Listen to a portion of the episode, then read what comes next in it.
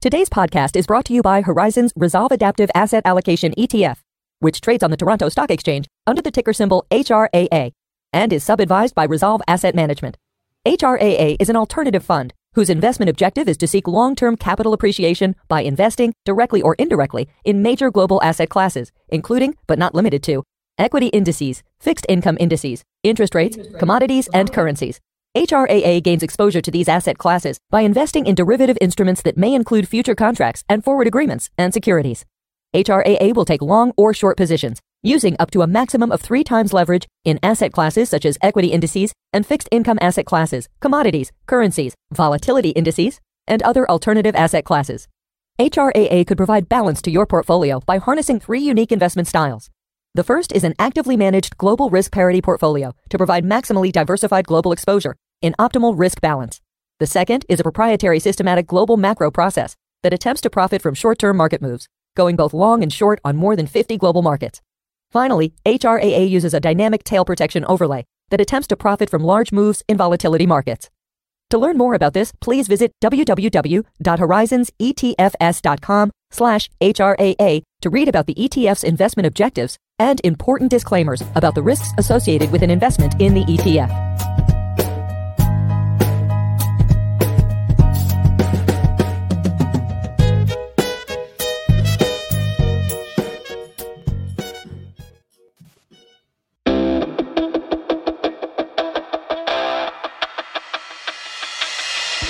To Gestalt University, hosted by the team of Resolve Asset Management, where evidence inspires confidence. This podcast will dig deep to uncover investment truths and life hacks you won't find in the mainstream media, covering topics that appeal to left brain robots, right brain poets, and everyone in between, all with the goal of helping you reach excellence. Welcome to the journey. Well, happy Friday, everybody. Happy Friday. How's everyone? Welcome, guys. Hi, guys. Happy Hi, everyone. So uh, it is Resolve Riffs Friday happy hour, where we have very wide ranging discussions on all kinds of topics. And none of this is financial advice. If you would like financial advice, don't get it from these four scallywags drinking drinks on a Friday afternoon. Cheers, all. Cheers. Thank you, Cheers. Mags. Thank you, Greg. Cheers. And thank you, Richard, for joining me today. Thank you. Thanks, Mike. Oh, yeah. Whoa, whoa. There we go. yeah, yeah, yeah, the cheers on the thing. Yeah, you guys had it all coordinated. yeah. Oh, in the middle. I didn't even see that. Look at that. Oh, okay. Such yeah, oh, yeah. Okay. Yeah, I got you now. Such a noob. There we go. Now we got it. Look, look at it. I'm, I'm right. over it. Yeah. I'm over it. Oh my goodness. So, um, yeah, you're totally blowing my for, for train of thought now. Um, why don't we do this? Why don't we have uh, Greg Mags? You guys introduce yourselves, give your background so that people have a great idea of uh, the expertise that we've got on the call today, and then we'll uh, dive in. We'll start with you, Greg. Why not? Sure. Um, well, first of all, uh, thanks. Uh, thanks for having me, uh, Mike. and I first met each other probably close to ten years ago. Um, actually during the financial crisis in 2008, 2009, when I was working at a hedge fund in Toronto uh, with Griffiths McBurney partners and uh, Jason Marks and Mike Weckerly. And uh, Mike and I were um, introduced from our chief uh, risk officer, Jason Marks, and his partner, Adam. And we were discussing all sorts of uh, credit implications of the financial crisis. I was impressed with the models you guys were building at the time um, I know you've developed a really, really cool business out of your uh, your expertise, which I view as being quite smart and very proprietary, obviously. But my history is this: um, I've traded credit for 30 years. Uh, I started in 1988, so I guess more than that. 1988, uh, I graduated from uh, school in the US and I came back to work in Canada. And I worked for Canada's largest financial institution, the Royal Bank. And I won't make a big story about this. You could ask me questions, but uh, in 1988, the Royal Bank was insolvent. Okay, full stop. Canada's largest financial institution had too many loans to lesser developed countries, chiefly uh, Latin America. And Treasury Secretary Nicholas Brady needed to solve this because it wasn't just Royal Bank of Canada and all the banks in Canada, with one exception. It was all the money center banks in New York, as well as uh, European banks because petrodollars were flowing throughout the world. They needed to find a source of demand. And it turned out that they started lending to countries on a five year basis. Lo and behold, they were not able to meet their uh, obligations because they were US dollar denominated o- obligations and they defaulted and those bonds that traded down excuse me that were issued those loans that were issued at 25 cents excuse me at a dollar on the dollar were trading at 25 cents on the dollar and treasury secretary nicholas brady came up with a very ingenious plan to uh, to solve that problem basically switching a five year term into a 30 year term backed by zero coupon us treasury securities and therefore did not have to um, mark down to market the loans very simply, though, if they were a trading book, which I live and die by marking my book to market every night, the book value of equity of the Royal Bank of Canada would have been exhausted. But so would the Citigroups and Manny Hannies and all the other banks in the US. So, you know, we had a big problem and started me thinking, well, how's this possible? How do the banks maintain a high degree of confidence uh, from their depositors? And essentially, everyone knows it's because they're too big to fail. The banks will be bailed out by governments. So, fast forward to 2008, 2009, that's exactly what happened. The banks were insolvent again, full stop.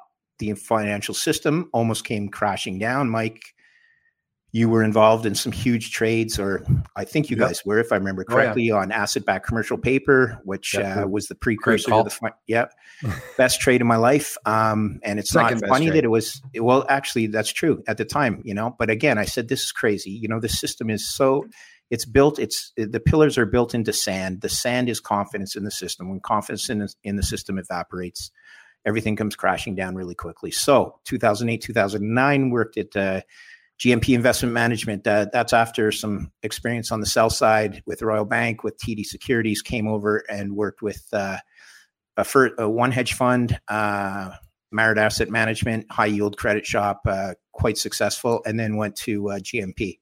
So I loved working with Mike Wackerly, who I view as being probably the best equity trader in Canada. And Mike looked at me and he goes, Foster, equities are, are, are bust. You cannot trade equities in a market when credit is melting. It's all about credit. Take my whole risk and whack through his risk, and rightly so at the credit guys, meaning just go short equity. Go short equity because until the credit markets fix themselves, equities are worth zero. I need everyone to understand that, okay? In a priority of claims process, unless the bonds of a company are worth 100 cents on the dollar, the equity is worth zero. Okay. I need people to understand that again.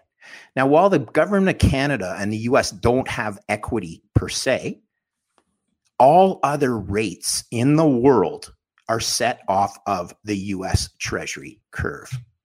Okay. So when the US Treasury curve ch- changes, it changes the discount rate of every other financial asset in the world. Do not try and trade equities when it's getting flung around by the credit default swap players who are rushing to the equity markets for protection, right? You can hedge your credit by shorting equities. And when equities are getting destroyed, where do you think everybody turns to hedge? the equity markets. So hmm. credit is the dog that wags the tail of equities.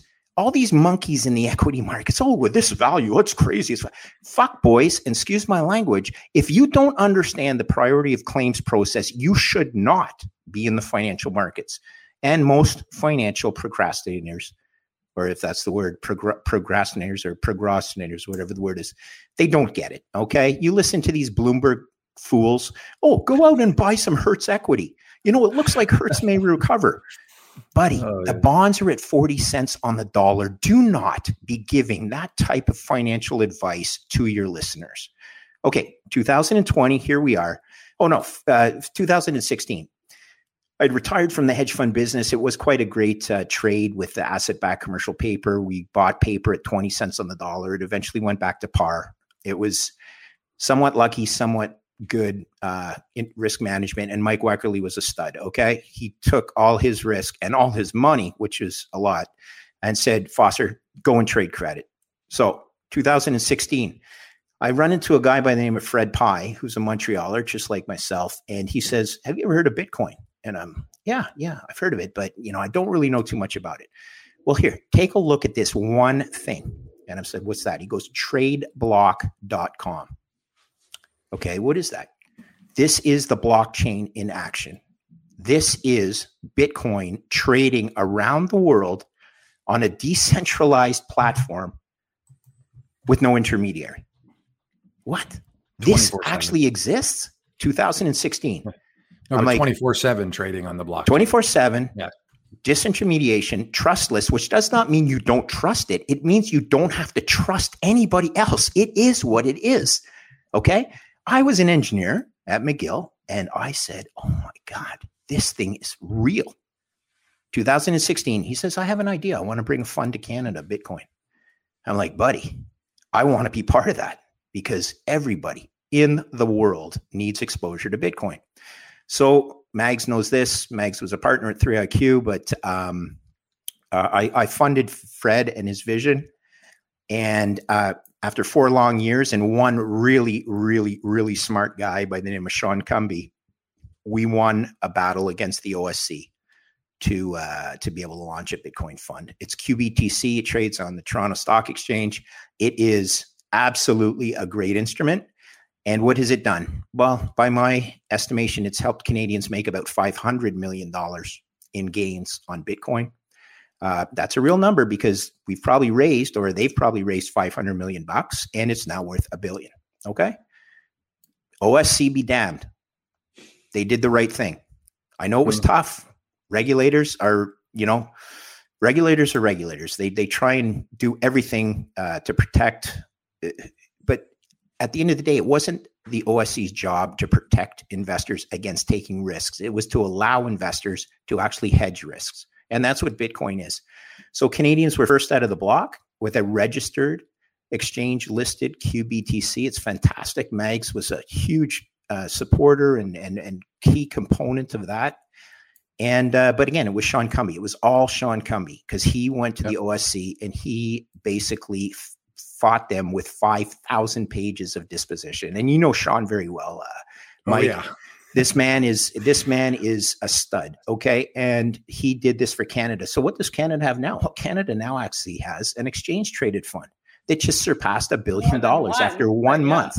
Yeah, we got like four okay. now, don't we? Well, we'll okay, but that later. purpose yeah. is good. You know, here here's the thing. Yeah. And and my time is up. I know that they're going to yank me off, and that's it. Thank you, thank you, Montreal. But here here you go. Um, I know one thing. This is the best asymmetric trade I have ever seen in my life, and I've seen some pretty good ones.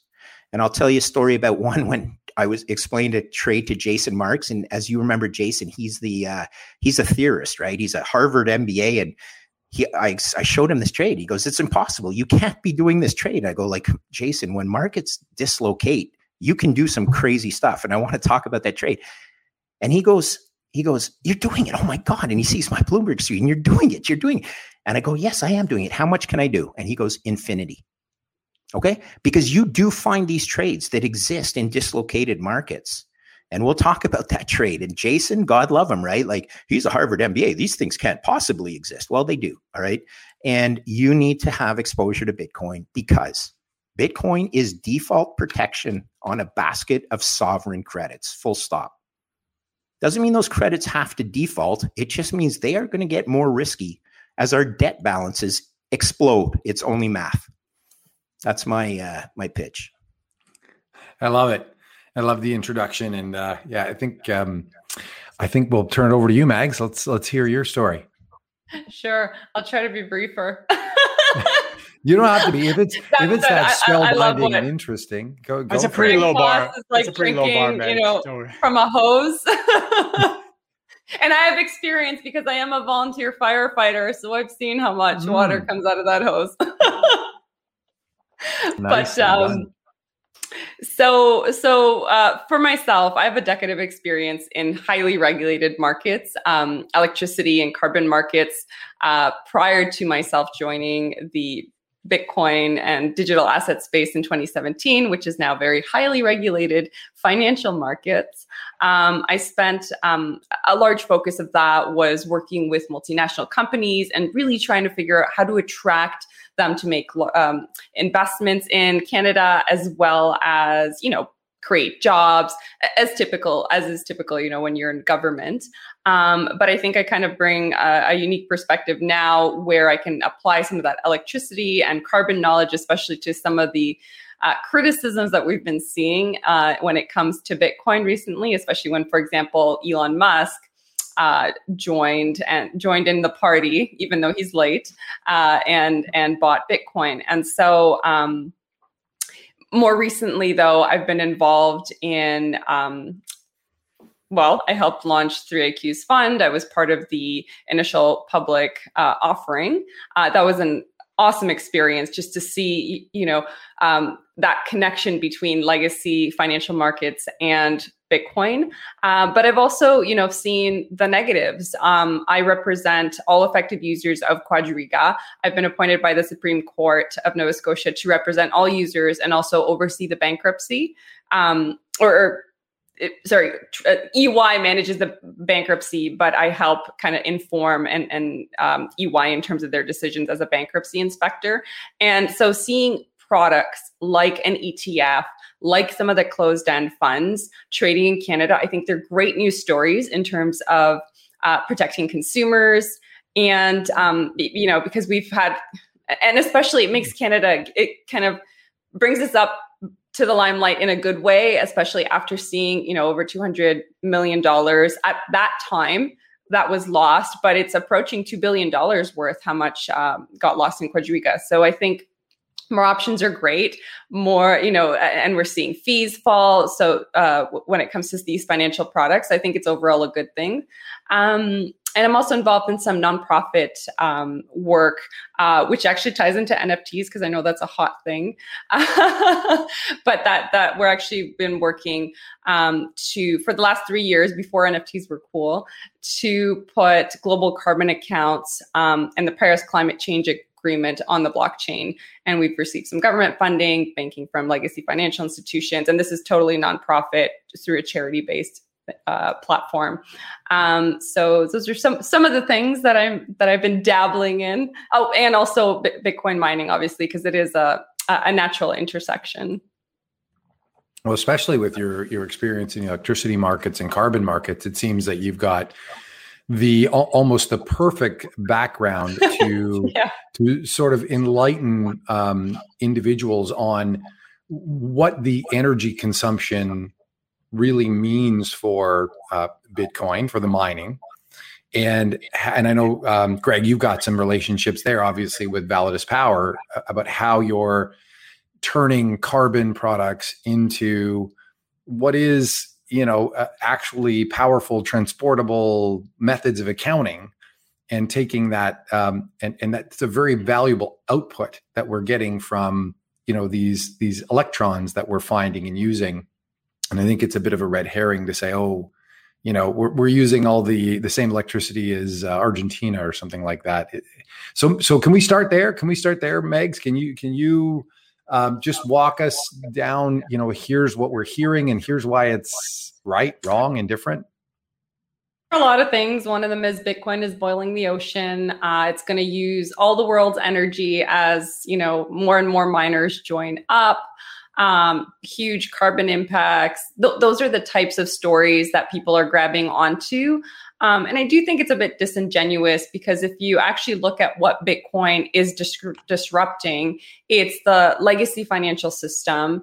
Um, for countries like the US, part of what gives the US dollar its strength is the military system around it. Um, there's, you know, there's different layers of Bitcoin that are used for different things like store of value, which is typically, you know, the main Bitcoin blockchain. But then if you look at second layer scaling solutions like the Lightning Network, which are becoming um, used for remittances and instantaneous peer to peer settlement um, at low costs, um, you know, less than one Satoshi uh, per uh, per transaction. That's like 0.0001 cents. It's very cheap, and so we are, you know, we're disrupting intermediaries. We're disrupting sectors like the gold, you know, gold mining and moving gold around. Uh, we're disrupting Fedwire um, payments like Visa and Mastercard. So you can't just say, "Oh, well." You know bitcoin consumes as much as argentina or whichever country we're at at the moment um, it's what it is disrupting and that's maybe partly the military base partly the banking system partly remittances. There's so many different pieces that bitcoin does and in a trustless decentralized you know unseizable way.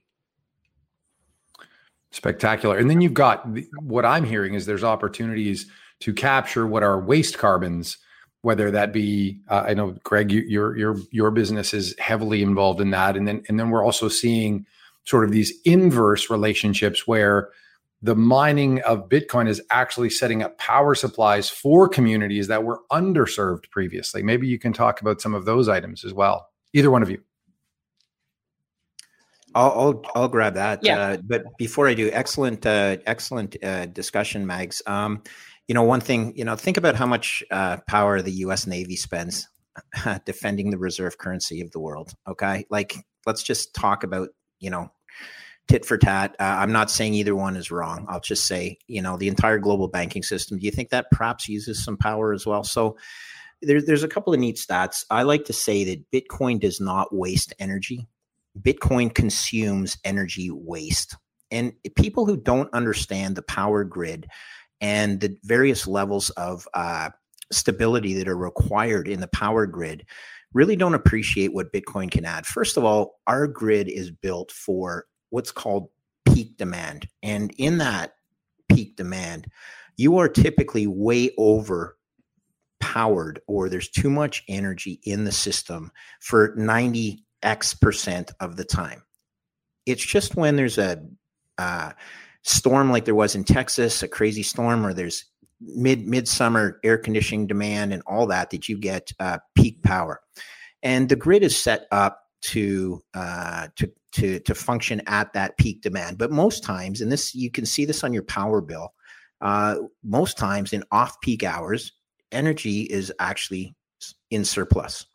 Now, if you go to the uh, the concept that uh, uh, Bitcoin consumes energy waste, let's just think about the the energy that's being produced 90% of the time on the grid that isn't being used. Generators are being fired, uh, waterfalls and, and, and generators in hydro dams are turning, but that energy isn't being consumed.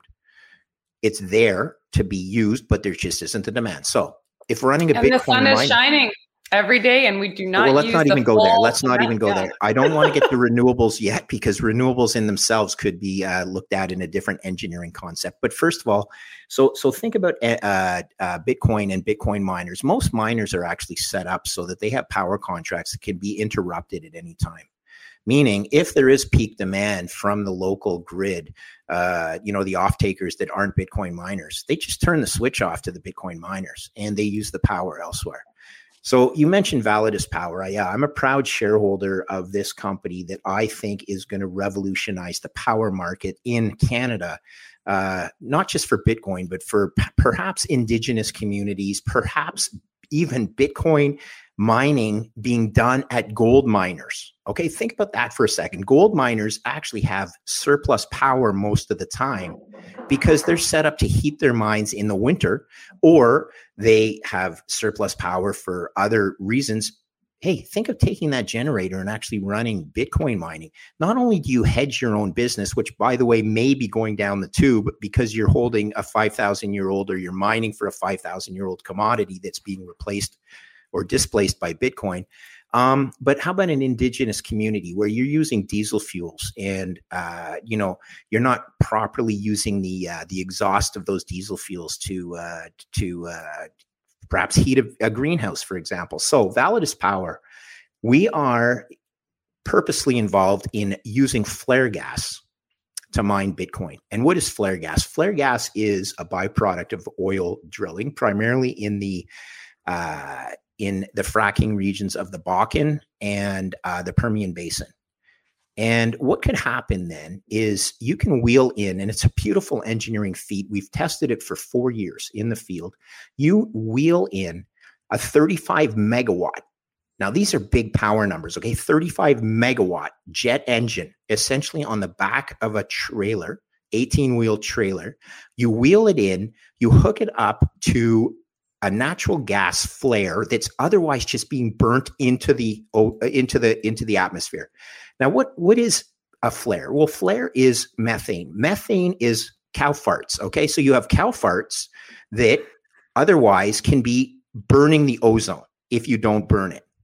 Okay, they burn it, and when they burn it, though, they create heat and they create carbon dioxide. And carbon dioxide turns into sometimes acid rain.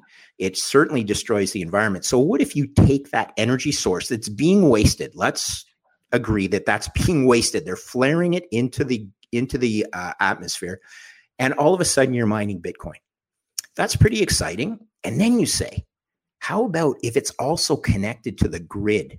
So if in Texas you get this unbelievable storm that knocks out 90% of the power in Texas, but you can connect back to the grid and provide peaking power to the grid. Don't mind, you just flip the switch and you send it to a substation and it goes back onto the grid.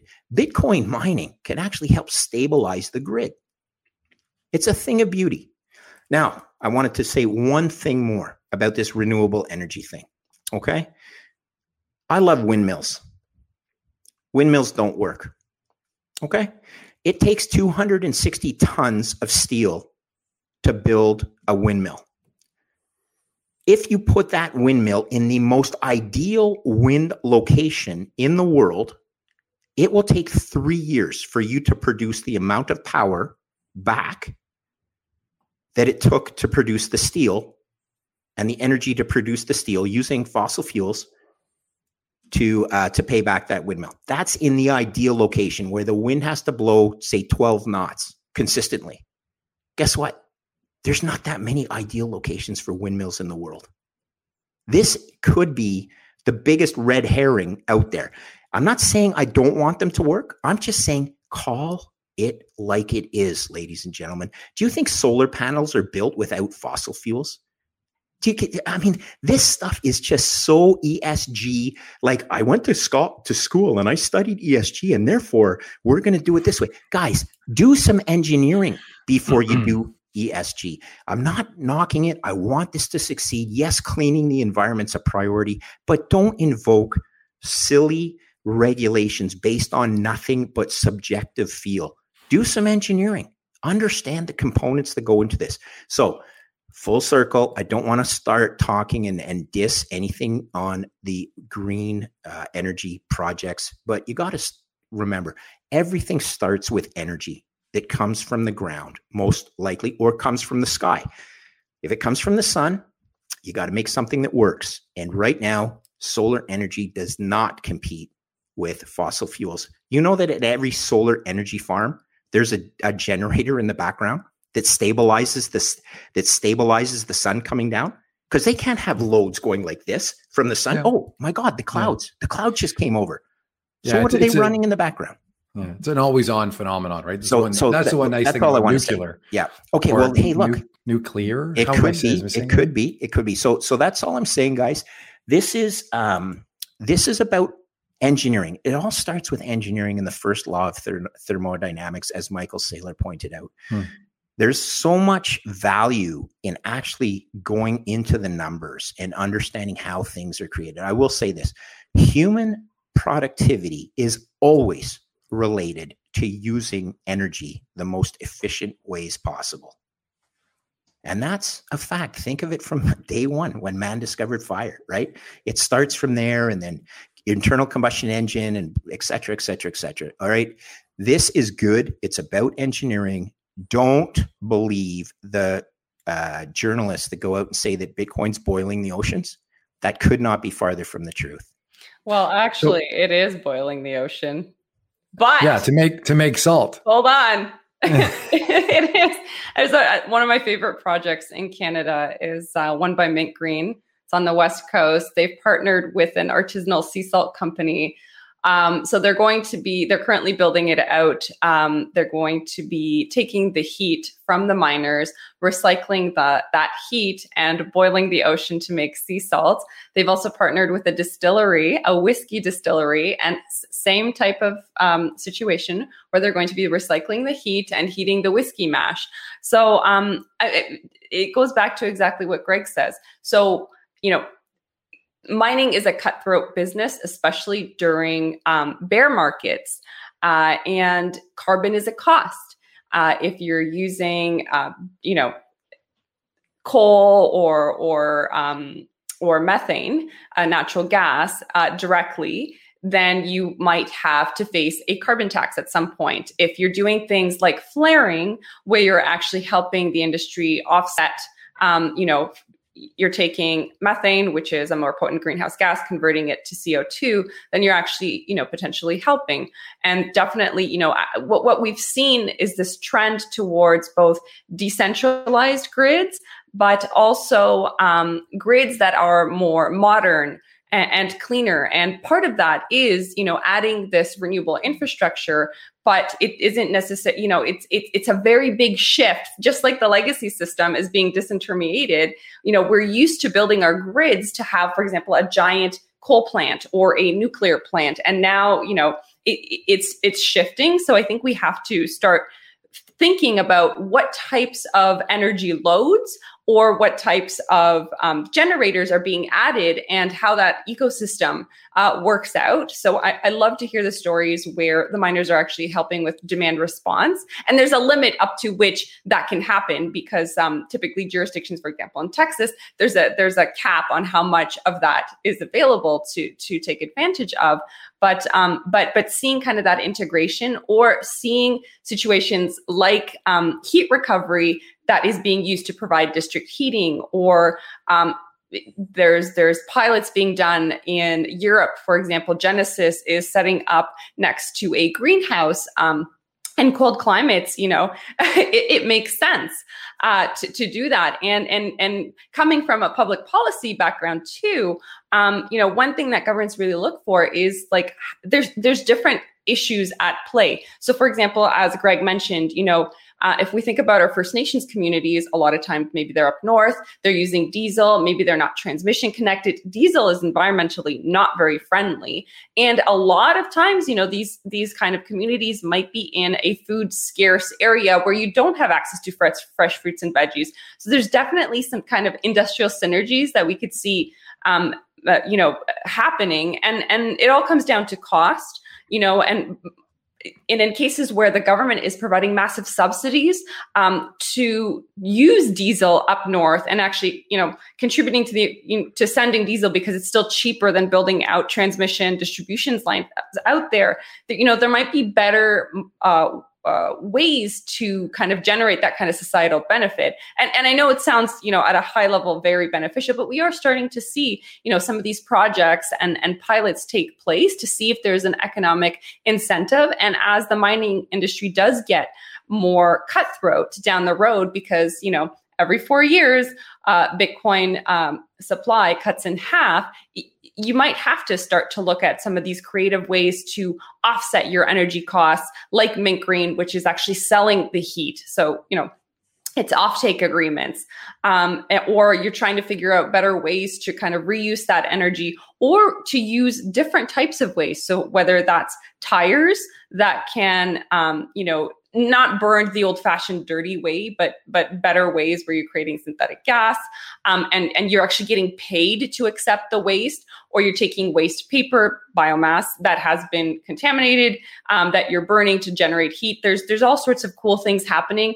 Uh, farms, you know, as as we start to generate, um, sorry, get carbon policies in place, you know, p- offset policies come come about, or or farming, for example, you can't just you know release manure or um, into the air, you have to add on an anaerobic digester. Well, that's generating methane gas that could then be reused to to burn um, at a certain site. So I think you know any industry, whether it's the because um, I used to work with heavy industrials, whether it's cement plants or steel plants, and these are when it comes to an, a single industry that has the largest carbon impact, it is steel Uh, and right. next is cement as a single industry, right?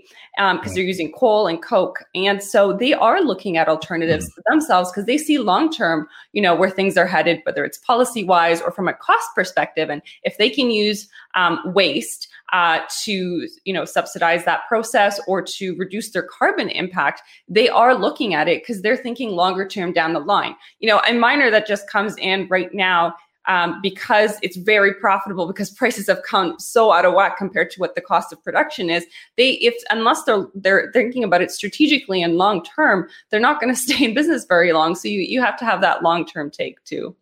Yeah you've got to be ready for the bear market in order to maintain production. I mean it is uncanny how similar the bitcoin mining industry is to any other mining it's industry. Mining. It's, it's, mining. mining. Mm-hmm. It is crazy how, how related that is. Mags, this is interesting, Mike. Sorry to jump on top of you, yeah. but this listen, um, you know, everyone says how cheap it is to mine. So your number one cost obviously is your electricity, your input cost in mining. Um, do you not think that in Texas, for example, there's going to be some immediate taxation on Bitcoin miners right now because of what happened? Do you not think that Quebec Hydro Quebec is contemplating a tax on Bitcoin mining because Bitcoin, when they signed these deals, was trading at I don't know ten thousand bucks US a coin. This is coming. You need to be self generation in mining. You should not be on the grid. You should be a, you should be able to provide peaking power to the grid in jurisdictions that will allow that. Or, and you brought up these indigenous communities, Mags. You know how much it costs to wire in a transmission line 100 miles, 200, you know, easily 250 million dollars for 100 miles of transmission line through some very, you know, environmentally sensitive places.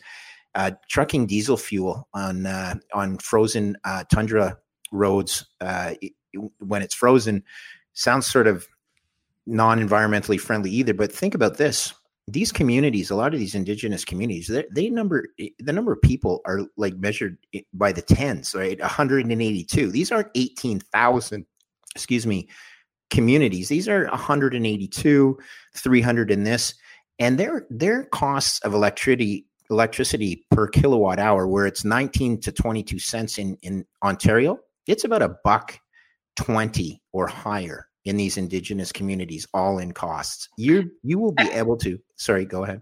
No and and the, the issue is so when you're building out infrastructure it's expensive and it gets allocated across the entire rate base whether that's residential or industrial. so as a business we're paying for it all the time. As a business, you know, um, one of the biggest concerns I heard about, you know, companies that are there and want to continue operating in Canada or moving to, or, or wanting to move to Canada is the electricity cost. And if the more infrastructure upgrades um, ha- that happen, it the industry will feel it in their electricity bill. And uh, I'm not sure about targeting specifically with a tax um, in terms of miners because I have, I think it all comes down to political, whether the public thinks it's a bigger negative than not, because I have heard that it was actually helping the grid uh, in some cases. And whether that story makes it to the politicians is one thing. But what I do expect to see is they will need to make massive upgrades to both their natural gas and electricity infrastructure, and that will be spread across the right base. So they're long term as these get built out, just like what happened in Ontario. You know, our electricity uh, prices have gone up, and part of that was because of long overdue upgrades. Plus, you know, some renewables, but the bulk actually came from making sure that we have reliable power in a modern grid. So I'm I'm sure that'll happen longer term there too. And there is there is the taxation on the profitability, right? I mean, if you're profitable, you are getting taxed, and that income will be taxed. So the government's going to take their share. Uh, any last thoughts on this, Richard? Because we got so much more exciting, yeah. fun stuff to talk about. I was too. just going to ask them. I mean, it sounds like uh, uh, you guys are making a, a solid case for uh, an energy uh, revolution that is being sort of sparked, or or, or that the, the Bitcoin space is uh, serving as a catalyst to promote better usage, optimization of existing energy sources, and perhaps even new research into new uh, uh, sources of energy. But I wonder if you guys I have heard about folks looking into fission and fusion, and I mean longer term, like I think miners are going to become banks in their own right. And if they're holding on to Bitcoin, like they will be serious players that if they, um, you know, some of these industries, for example, steel, they band together for longer term research. They pool resources together, um, you know, because they see, you know, how can we do this more cheaply? And that's something that perhaps miners would be willing to collaborate on, but maybe not because it's a competitive after oh, all. no, the, the OPEC, well, the OPEC this? of Bitcoin. You will, yes. Just to close the loop on the question, sure. I was just kind of kind of get trying to ask: uh, Does it make sense uh, as the, the the technology evolves and, and people are now talking about proof of stake as opposed to proof of work? Is that something that might impact Bitcoin as the the technology evolves? Perhaps not on the in this first uh, uh, uh moment, but as things evolve, would would this be something that could affect the the the way uh, these new blocks are hashed, and, and and how might that impact this whole energy conversation? Um, I think it, it, comes down. So for I'll, I'll start, and I'm sure Greg has tons to throw in.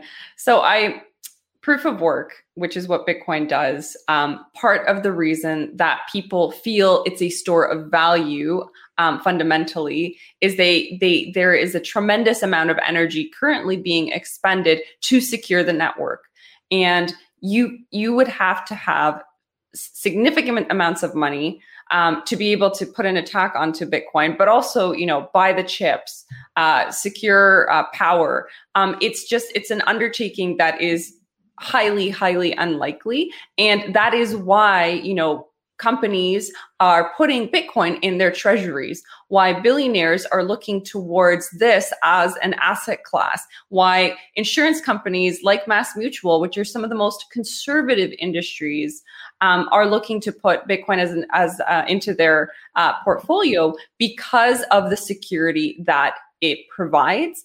Um, there are other certainly um, uh, uh, blockchains like Ethereum that we know, you know, the, the, most popular one, which some people think of it's more like a VC play and it's an application layer.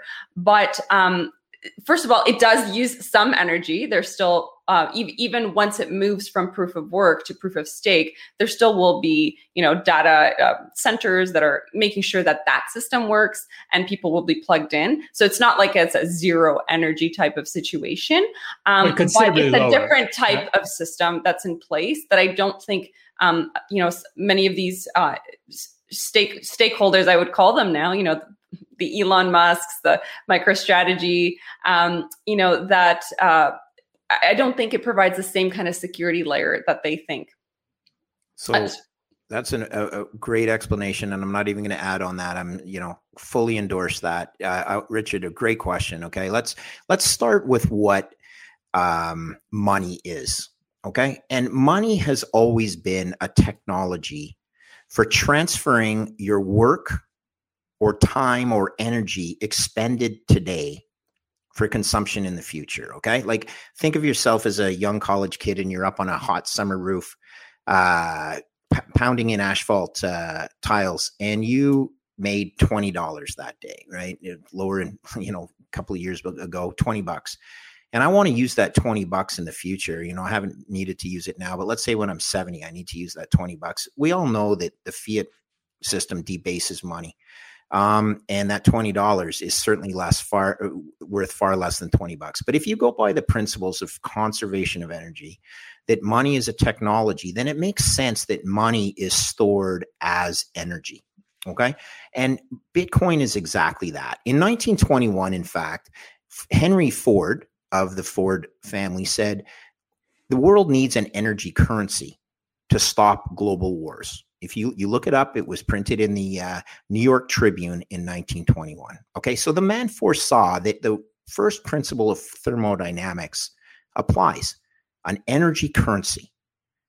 Again, to transfer the value of your work, time, or energy expended today for use in the future. I believe that everything that Mag said in proof of work. Okay.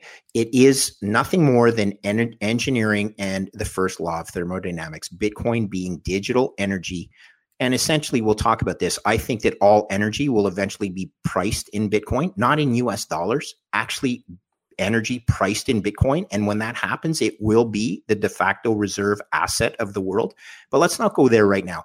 I'll just say, look at the grid in Ontario, for example. So Hydro One is absolutely at capacity. You cannot, in Leamington, Ontario, where we have massive greenhouses growing cucumbers for all of Walmart in southern Ontario.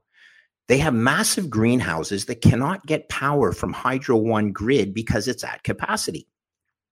Did so, you know historically the greenhouses were using coal as their primary fuel and natural okay. gas too. So I uh, well certainly so this is where Validus comes in with the natural gas turbines, etc. You can, you know, heat the greenhouses in the winter and then flip the switch and mine Bitcoin in the summer. Or, or use the the exhaust from the greenhouse from the Bitcoin miner to heat the greenhouse. So so many cool applications. But the reality is our grid is at capacity. So you can talk about uh, inviting countries or excuse me companies to come to Ontario because of the power. Hey guys, we're we're done. We're we're at max. Yes, we'll get you the power, says Hydro One. Just have to wait five years.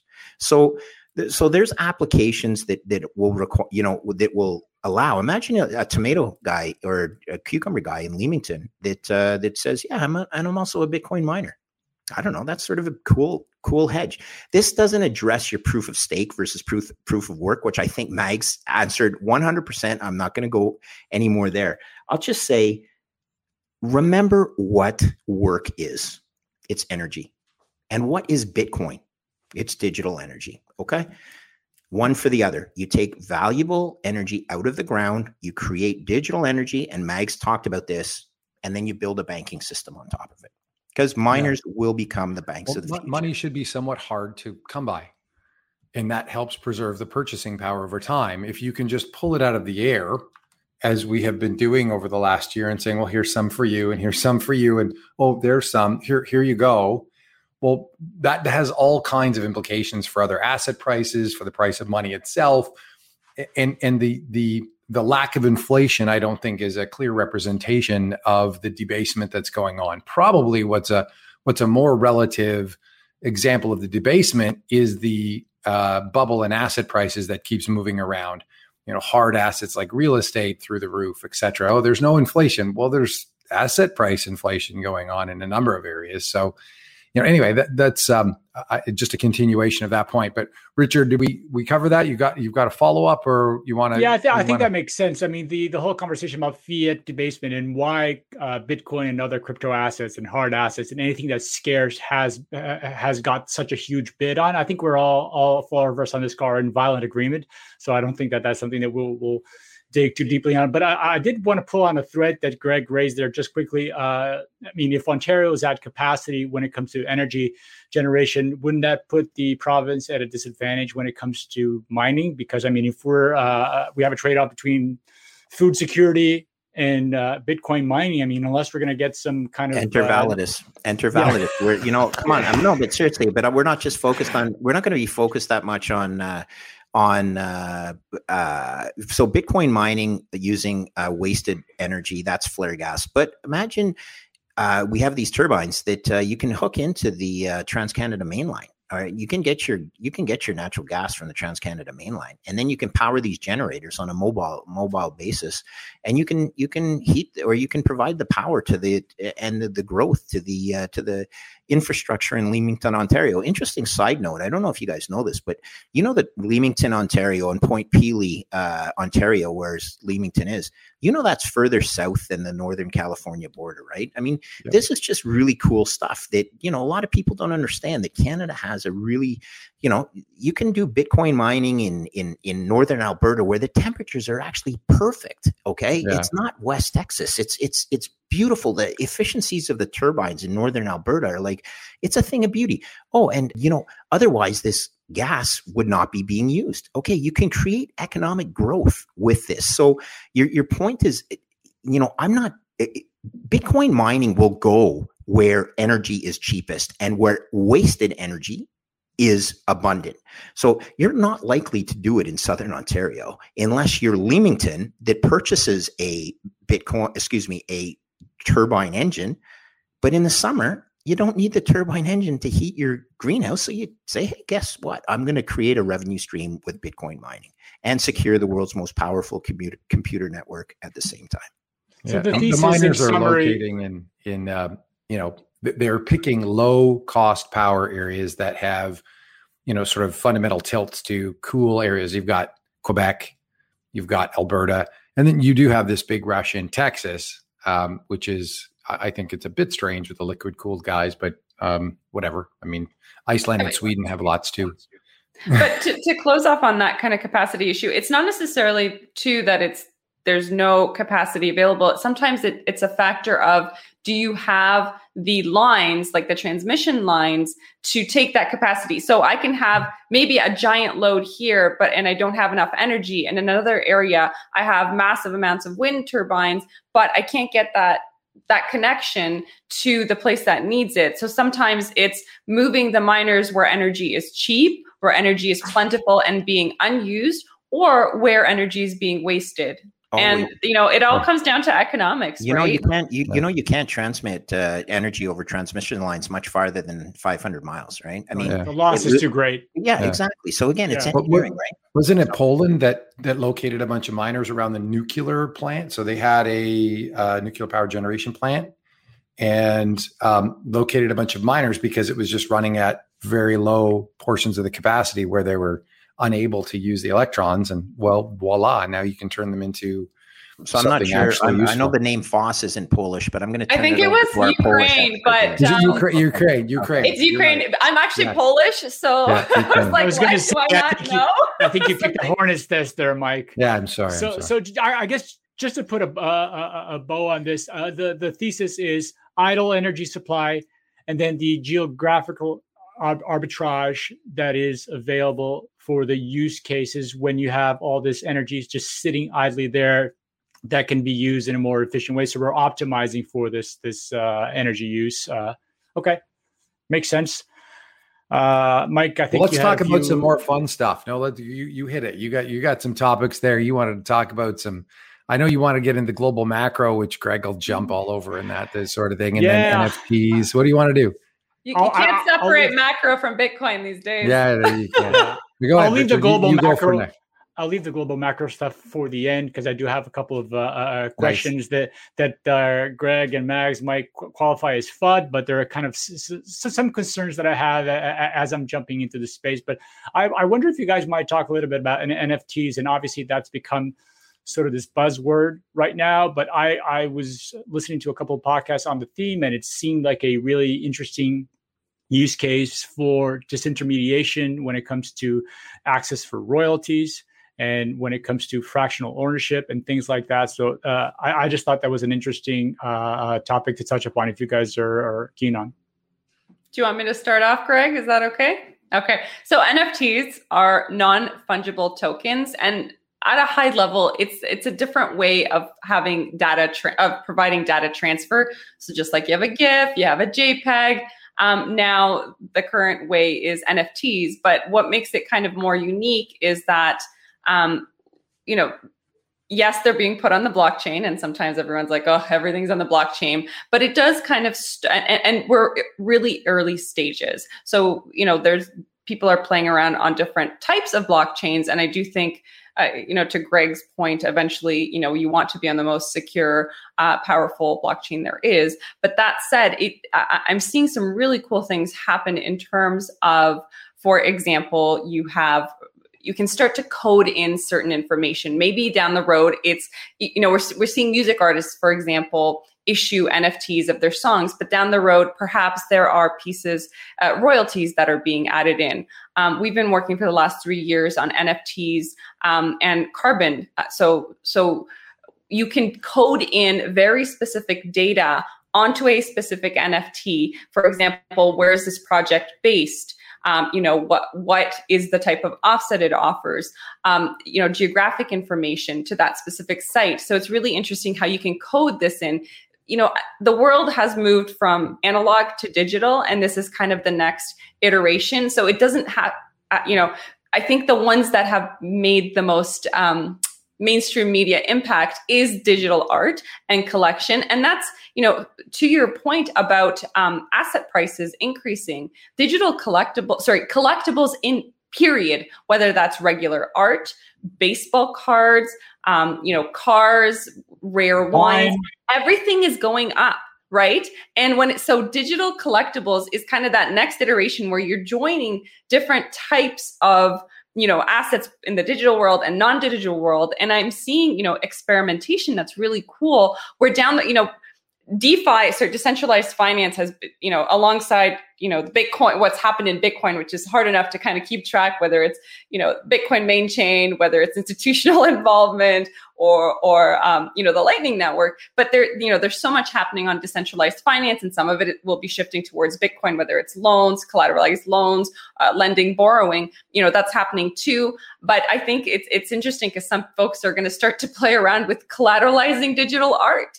Um, and so i think you know when it comes to NFTs, we're, we're just starting to see that potential, and people are starting to play around with what are the options. And it doesn't just have to be collectibles. It can be music. It can be you know something as simple as buying a ticket to a game uh, or a parking ticket. You know the, the um, but there's definitely like we can start to get into a more fulsome conversation of pros and cons and and and you know what happens if i put a house title on and somebody steals it right? There's there's definitely challenges. It's so early stage but it's it's i'm, I'm loving how people are finally realizing maybe more so that we live in the digital world and just like covid accelerated where money is and you know central banks are starting to issue central bank digital currencies and playing around with pirates pilots and our money pirates uh, and our money has shifted to digital and people are starting to recognize more so you know like like what is money? It's just you know numbers in a bank account right? And why can't why can't i settle within seconds with you greg? And maybe you're in china at the moment.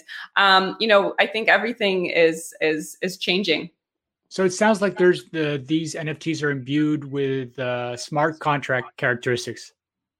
Is yeah. So, so one of the big reasons why so far they've been issued on platforms like Ethereum is that people want to code, um, you know, code instructions in or certain information where it's a lot harder, um, or it, the infrastructure has been um, built on a lot more, a lot longer on the Ethereum blockchain. Um, so so you know, when it comes to collectibles and art, for example, you know, and and who owns something so you're you're actually so one of the key pieces i should have mentioned is provenance so i am the um if i am the artist you know that it came it was issued by me it came from my wallet and yes people laugh, laugh about oh i have a screenshot of this haha but i mean if you look at the mona lisa there's only one and it's in you know it's in a specific location. So even though I have a copy and I took a picture of it, I, am not, I'm not, I can't pretend I'm the owner, right? So part of that is actually just uh, I want to show the clout that I have this specific asset, right? Or I have the digital rights to this song. And perhaps you want to take my art or my song and you pay me royalties to use it, right? And so, so there, it, it, it does really open up that ownership and provenance piece because so, you're not actually, you know, the NFT is more so the provenance and who owns it rather than the actual art collectible. And and so for many people, it's like, well, yeah, I bought that Beeple, uh, right, the sixty-nine million dollar Christie's auction. I, I am the owner, and you can see that it's in my wallet, and and and it's you know there is a certain clout that comes along with it, and perhaps maybe a mania. But I think just like you know, Bitcoin 10 12 years ago was pretty new. Even within the last year, um, we're kind of in this next phase of evolution of where Bitcoin is. You know, I think NFTs are just starting to scratch the surface and um, what they're built on and the type of interoperability between the different blockchains, whether that's, you know, Ethereum and Bitcoin, because right now there are there is some interoperability. People are wrapping Bitcoin onto the Ethereum network so they can participate in decentralized finance, right? This is going to like there's going to be many layers built on top uh, that allow for digital asset trading or trade or marketplaces or ecosystems that operate between each other and i think we're just we're in this magical stage where we recognize it's happening and participating and see, and just trying to figure out where is it going to go next So, is there any question why Mags is such a, a valuable asset to Canada? And uh, no, honest to God, and and like why 3IQ is so ha- uh, lucky to have her for the short period of time that they had her. But uh, yeah, Mags, I can't say anything after that. I mean, you nailed every single point. Um, I will say, uh, so just to add on though, um, let's talk very quickly central bank digital currencies. So it's going to be a reality. What is it? It's digital fiat. Yep. Mike, they're printing it out of thin air. You said it. Yep. And they'll be able to track you. Okay. Full stop. Do you want that? Yeah, you, you may, you may not. Um, but don't forget what digital, digital central bank digital currencies are is fiat currencies with tracking.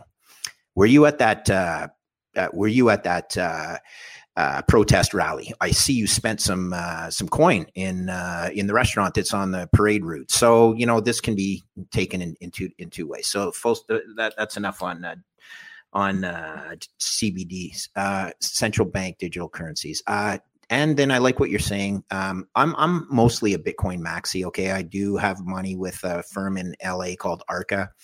Uh, some of the smartest guys in the room, no question. Arca is a digital assets management company. Uh, guy that I used to trade high yield bonds with by the name of Jeff Dorman you know they believe in defi they believe in all these other applications and i'm not telling you that you shouldn't. I'm just telling you i focus on bitcoin and i do believe that bitcoin is the best blockchain in the world and i do also believe that layer 2 and layer 3 solutions of bitcoin will allow for nfts to be issued on the bitcoin blockchain. It's the most decentralized uh, whether there's central centralized uh, uh, uh, characteristics of other blockchains. Let's not go there. Okay, smart contracts, yes, 100%. It's technology. I did want to mention one thing that I think um, NFTs sort of will help. Um, I was involved in a company that went bankrupt, unfortunately, but it was called Digital Town. And it was based out of uh, on the West Coast, based out of Seattle, run by a guy, a former uh, Cornell MBA, who uh, for some reason that attracted me just because I went there myself that's not a great way of making a, an investment, ladies and gentlemen. But uh, I did it, and uh, and I lost all my money, which is okay. Uh, I took the risk, but the idea was that Digital Town would create their own tokens for each town. And imagine how that would work. And I, I, drew the parallel to I'm a bar owner in Montreal. I happen to own eight Irish pubs, which also is not a great business at, in the COVID times, but it doesn't matter. Uh, imagine if Montreal had a digital currency that uh, or a token that they could airdrop to all their citizens in Montreal area. And then it was up to each business to decide what those tokens could be worth. And as a bar owner, I'm like, hey, wouldn't it be cool? Let's say every citizen got dropped 100 tokens just for a number. And uh, all these citizens have 100 tokens. And I say, hey, come to the Old Orchard pubs, and your 100 tokens is worth one beer.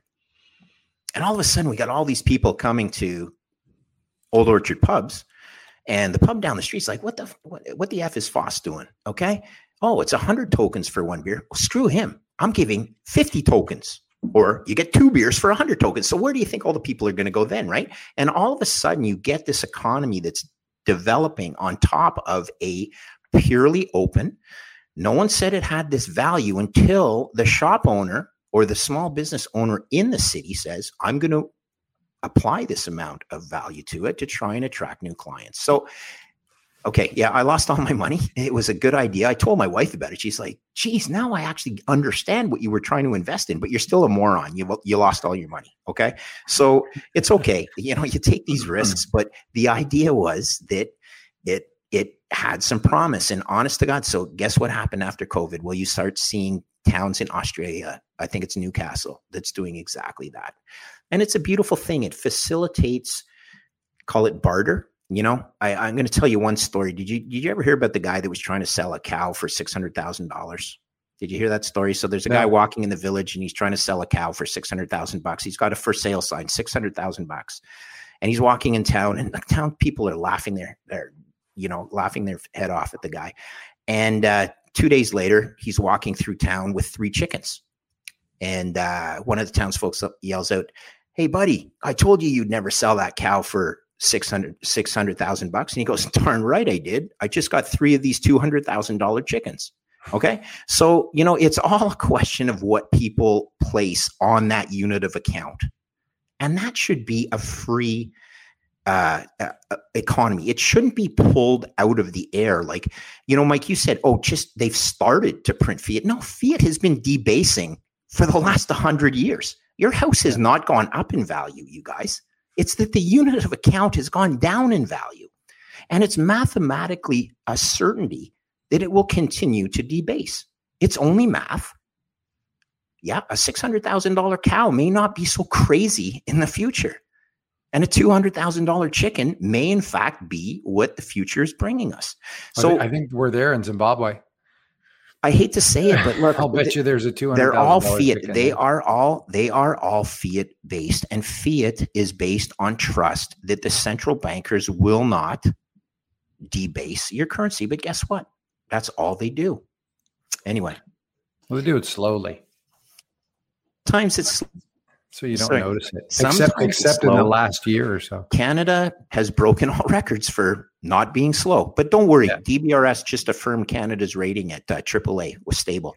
Well, uh, that's we're going to get there. We're going to get there. Okay. So, so to circle, so ahead, to circle back on NFTs, though, I, I do think I agree with Greg that we will see a shift where you want to be on the network that is the most secure. So I think we will start to see more of that. And to connect sort of, you know, the debasing, um, there's some really cool companies out there that are offering, for example, Bitcoin backed rewards. So instead of spending and, and getting 2% back cash, maybe you're getting back Bitcoin. But for those folks that were doing that last year, some of the goods they bought, the reward has become like half of what they actually bought or, or even, you know, exceeded because they had some like bonus uh, multiplier. Um, so that's the type of things that we're starting to see become more mainstream.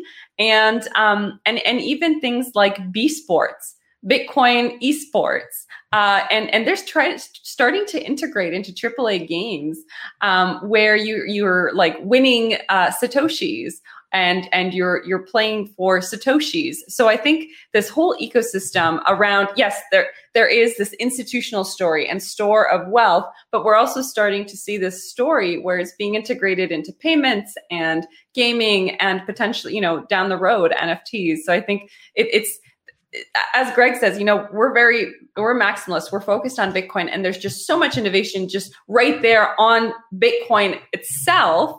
Um, never mind, you know, like DeFi adding in and NFTs. It's just hard to keep track of it all. you try, but you can't be an expert.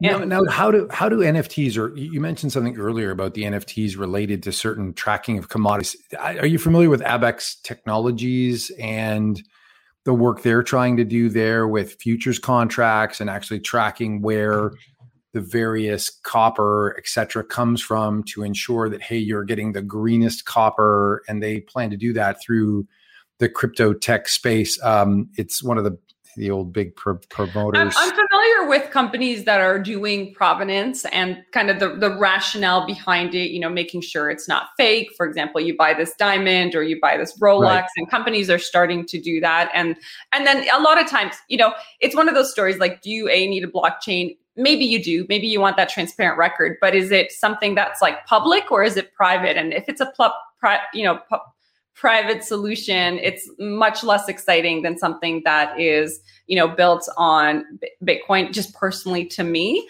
um, I mm-hmm. think you know, I understand why some people want to go that route, and I understand why NFTs, you know, part of the value of who owns it. Uh, you, you, can see that it's transparent. For example, if you're on the Ethereum network, it's like, yes, I own this claim, and there's a bit of clout maybe associated with that. And that's, I mean, you know, if I buy an art piece that's 200 million, it part of it might be just because I want to be known as the guy that bought the art piece of course, for two hundred I million. Don't, I don't get that. I, mean, I, I, I, saw the Mona Lisa hanging at the Louvre. I don't own it. Yeah. Right. Everyone takes pictures of it. There's copies of it everywhere.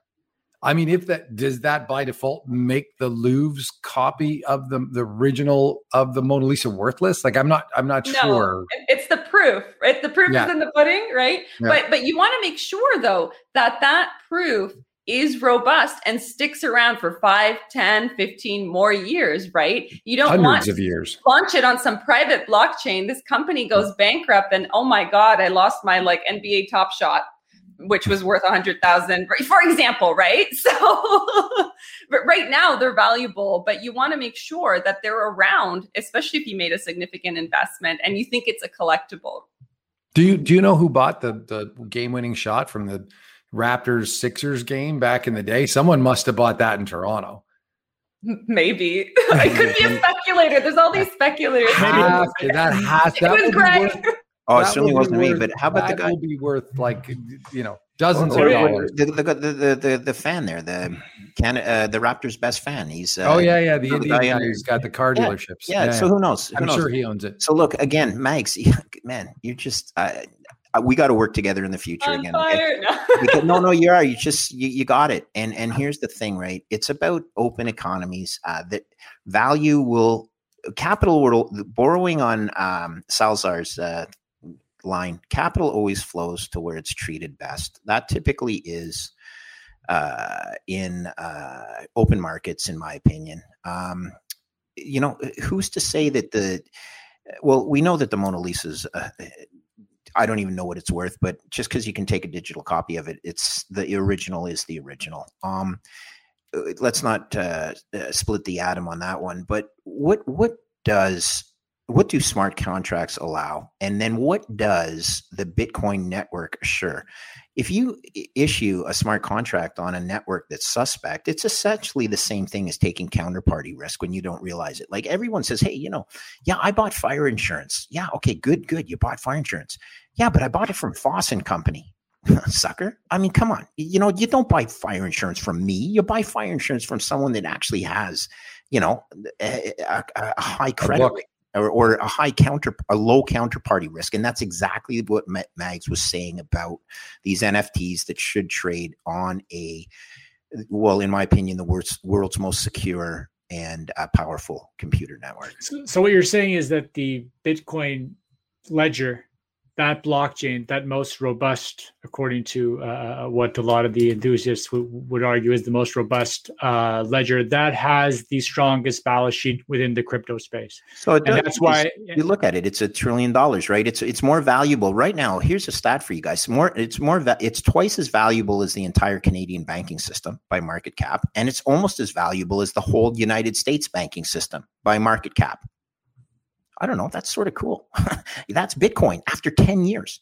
It is this is, more This is actually a pretty good jumping off point, um, Greg, for you to go into uh, your discussion on Bitcoin as a hedge vis-a-vis um, all those 200 fiat currencies that exist in the world, and and maybe just touch on some of what you're written on about how you um, sort of backed out the value, the future value of Bitcoin via CDS spreads. Thank But you. I think that's a great question to just Okay, to jump so- off and so jump that's into great. that. And and uh, so okay, so two things, and, and you mentioned this before, Mike. Uh, you talked about inflation risk. So um, I'm I'm actually convinced that the world is misfocused here. It shouldn't be about inflation risk, which I believe there are real inflation in the world. It's measured by CPI, but who, who knows if that's a little manipulated or not? Hint, hint. But you know what's real inflation? Well, if you take Michael Saylor's definition of real inflation, it's the growth of the money supply, which is about 15% a year. But let's not talk about that. Let's talk about true counterparty risk, true credit risk in the system. And so you mentioned, yes, I did do, a paper. And so my history is on valuations of uh, enterprise value using or incorporating credit. Okay, because credit again is the pri- is the, has a priority of claim over equity. Countries don't have any equity, but again, those countries set the base level of borrowing pretty well in their in their uh, jurisdictions. So yes, there are 200 uh, fiats. Uh, well, 188, I think, is the exact answer, or 164. Who cares? All we ever care about is the G20, it seems. But countries default on a regular basis. So countries like Venezuela and Lebanon and Turkey, which is you know suffering 18% uh, in, uh, inflation, not 18% inflation, 18% bank overnight rates. Um, you know, there's there's problems in these countries. So if you live in any country that issues fiat, you should buy insurance on the fiat itself. In my opinion, it doesn't mean the fiat is going to immediately default, but like anything, insurance premiums change as the risk profile changes. And there's also huge contagion. So uh, let's talk about the G20. There will be a G20 default within my lifetime. I'm convinced of it. And how about this? There will be a G20 default within my lifetime, and there will be a G7 default within my kid's lifetime. And that's pretty scary to me. And you need to protect against that. And in my opinion, the best protection is Bitcoin. And using that thesis, I calculated the value of Bitcoin. And you said future value. No, no, it's the value today because CDS rates are traded today. And I took the CDS or the credit default swap rates, which is basically insurance against default on a sovereign nation. And I took the default insurance premiums today against the total outstanding unfunded and funded obligations of those countries. And I just summed it up and I came up with a price for Bitcoin today of between 110,000 US and 160,000 US today. And as CDS spreads widen, which I think is almost a certainty, much like in 2006, you could buy default protection on Lehman Brothers for nine basis points. Okay. In 2009, and what does nine basis points mean? It means it costs $9,000 a year to insure $10 million of Lehman Brothers debt. Pretty good deal, it seemed. Certainly, since in 2009, that $9,000 was worth $6 million. Okay. And that's what happens really quickly in credit markets. They are asymmetric. Credit markets only, you know, there's an expression equity guys are optimists and credit guys are pessimists. And why are credit guys pessimists? Because if a company or a country is doing really well, they don't increase the interest coupon they pay to you. That accrues to the equity guy or the tax base or, you know, why is Norway so so lucky the citizens of Norway? Well, because they have the world's biggest sovereign wealth fund per capita because of their oil wealth. Okay. That's like equity. So take the CDS rates, multiply it by the unfunded and funded obligations. Unfunded obligations, Medicare, Medicaid in the US is $160 billion. We're worried about $30 billion government debt, and there's 160 billion, uh, so excuse 160 trillion, 160 trillion in Medicare and Medicaid, and we're worried about 30 trillion in government. Guys, the math is just mind boggling. Take that take a, a five year CDS rate, calculate what that's worth, divide it by the number of Bitcoin that will never change, which is 21 million, and you come up with a number. It's pretty simple. You can run that spreadsheet. Okay. And then people look at me and they'll say, Foss, we've always hated you. Now we hate you more. Okay. Because, you know, this is a simple thing that you're saying that Bitcoin is better than fiat. And I am saying that.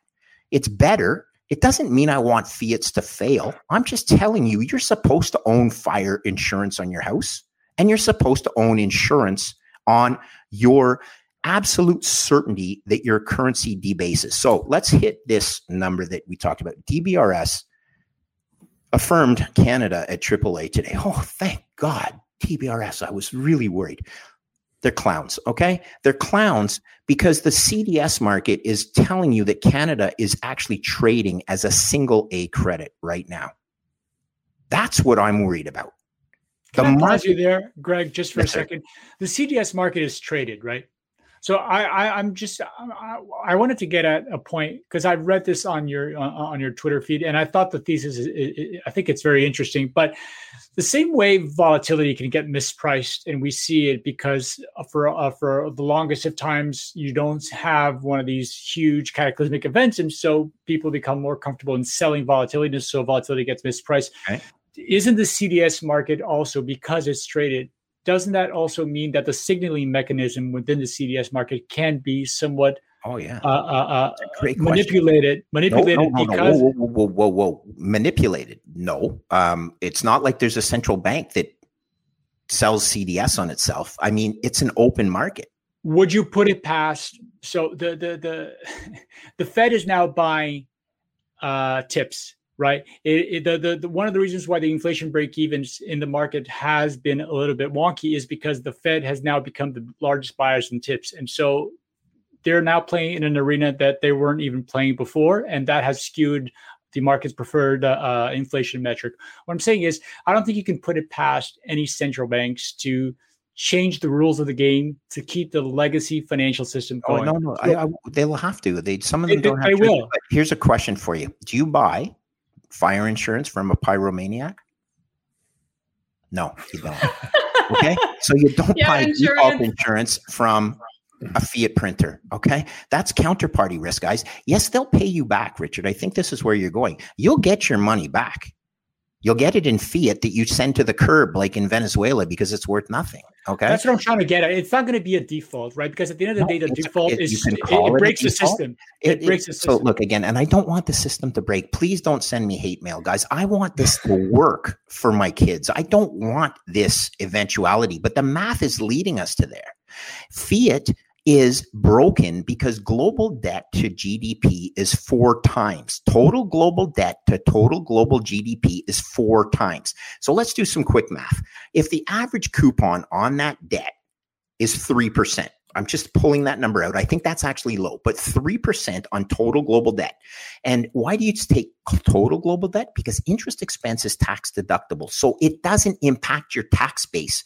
You need total global debt divided by total global GDP. Okay, that's your metric for your tax base versus your tax your your your the growth in your in your in your debt balances, right? This is even before we're printing all this absurd amount of money.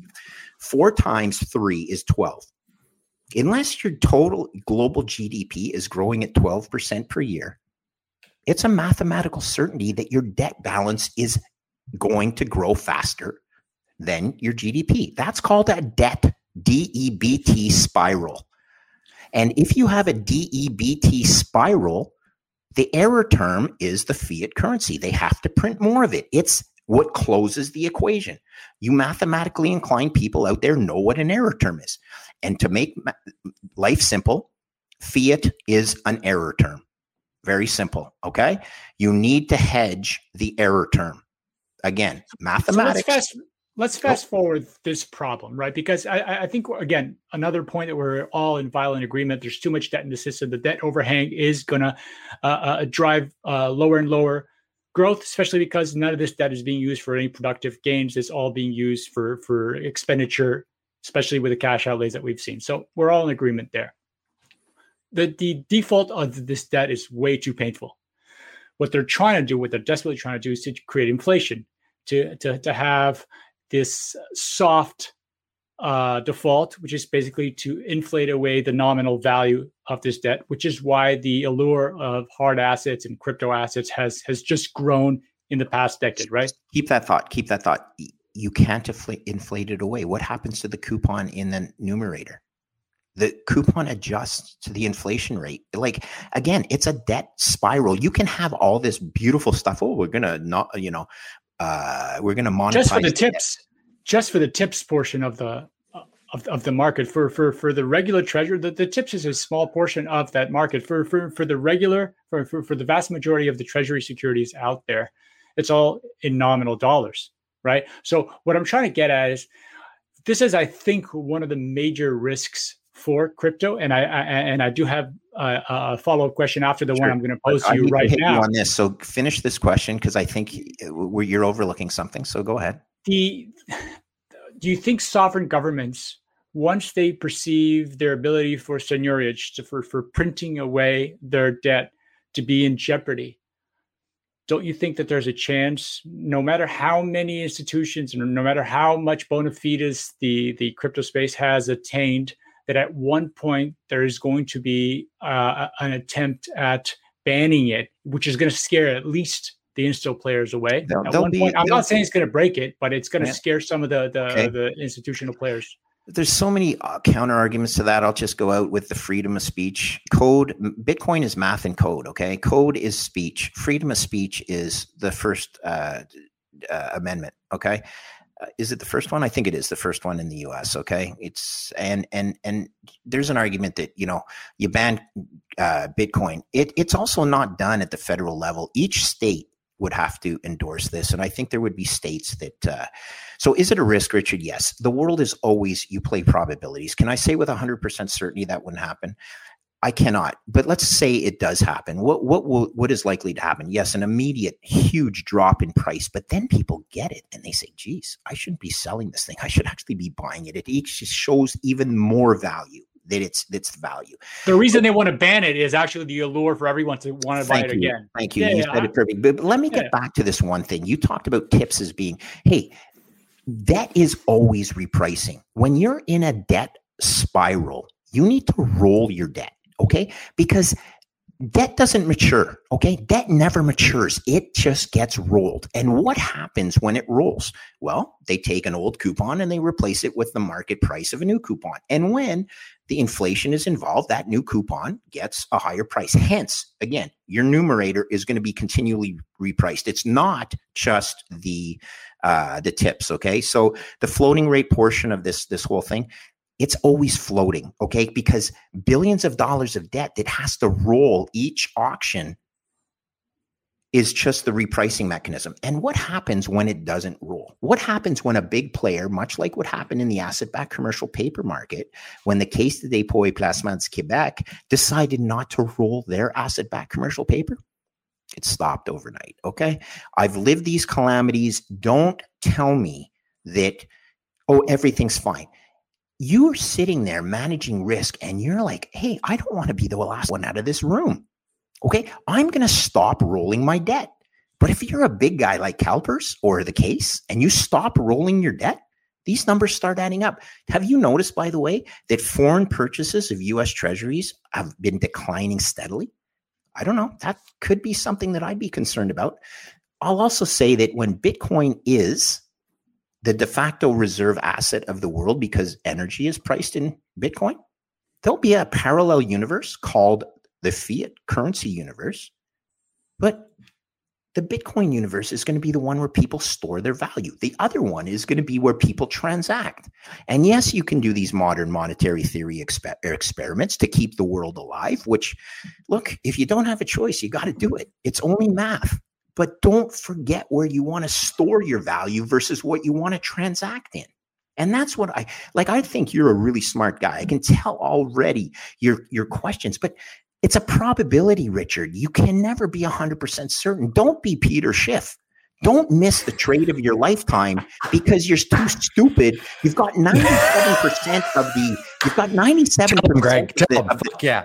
Well, no, don't be too on. stupid, Richard. You, don't don't overthink this, okay? This trade right now. I got a comfortable position in Bitcoin. I'm not. I'm not going to fight you on that. no. I'm actually playing devil's advocate here. I hear you, man. And so am I. Continuously, I'm, I'm, I'm trying to get some comfort here. I need no, to. It's good. It's good, Greg. Uh, Greg, that's awesome, and we love that. We love it because because Richard can take it. So how, how about this, Richard? Okay, so I'm going to play a game of probabilities with you. Okay, I think, and I'm not joking. If Bitcoin does become the world's reserve asset. There's $900 trillion worth of assets in the world right now. Okay. If Bitcoin becomes the reserve asset of the world, do you think it's possible that Bitcoin gets 10% of that market, meaning Bitcoin's worth $90 trillion someday? Well, if you take your prior assumption, uh, more than that for sure, but 10% is a very opt it is a very pessimistic base. Yeah, for sure. Pessimistic. Oh well. Okay, so it's possible. Therefore, it's probably more than that if it's the reserve currency. How about this? How sure. about this? It's, it's, it's a big. That, it's a big assumption, but sure. How about yeah. then? I'll say a 90 trillion bucks divided by 21 million is what? It's about four and a half million dollars per coin. Okay. I gotta go. I gotta go buy some. Buy no, no, hold on, hold on. No, don't don't leave me at four and a half million bucks a coin.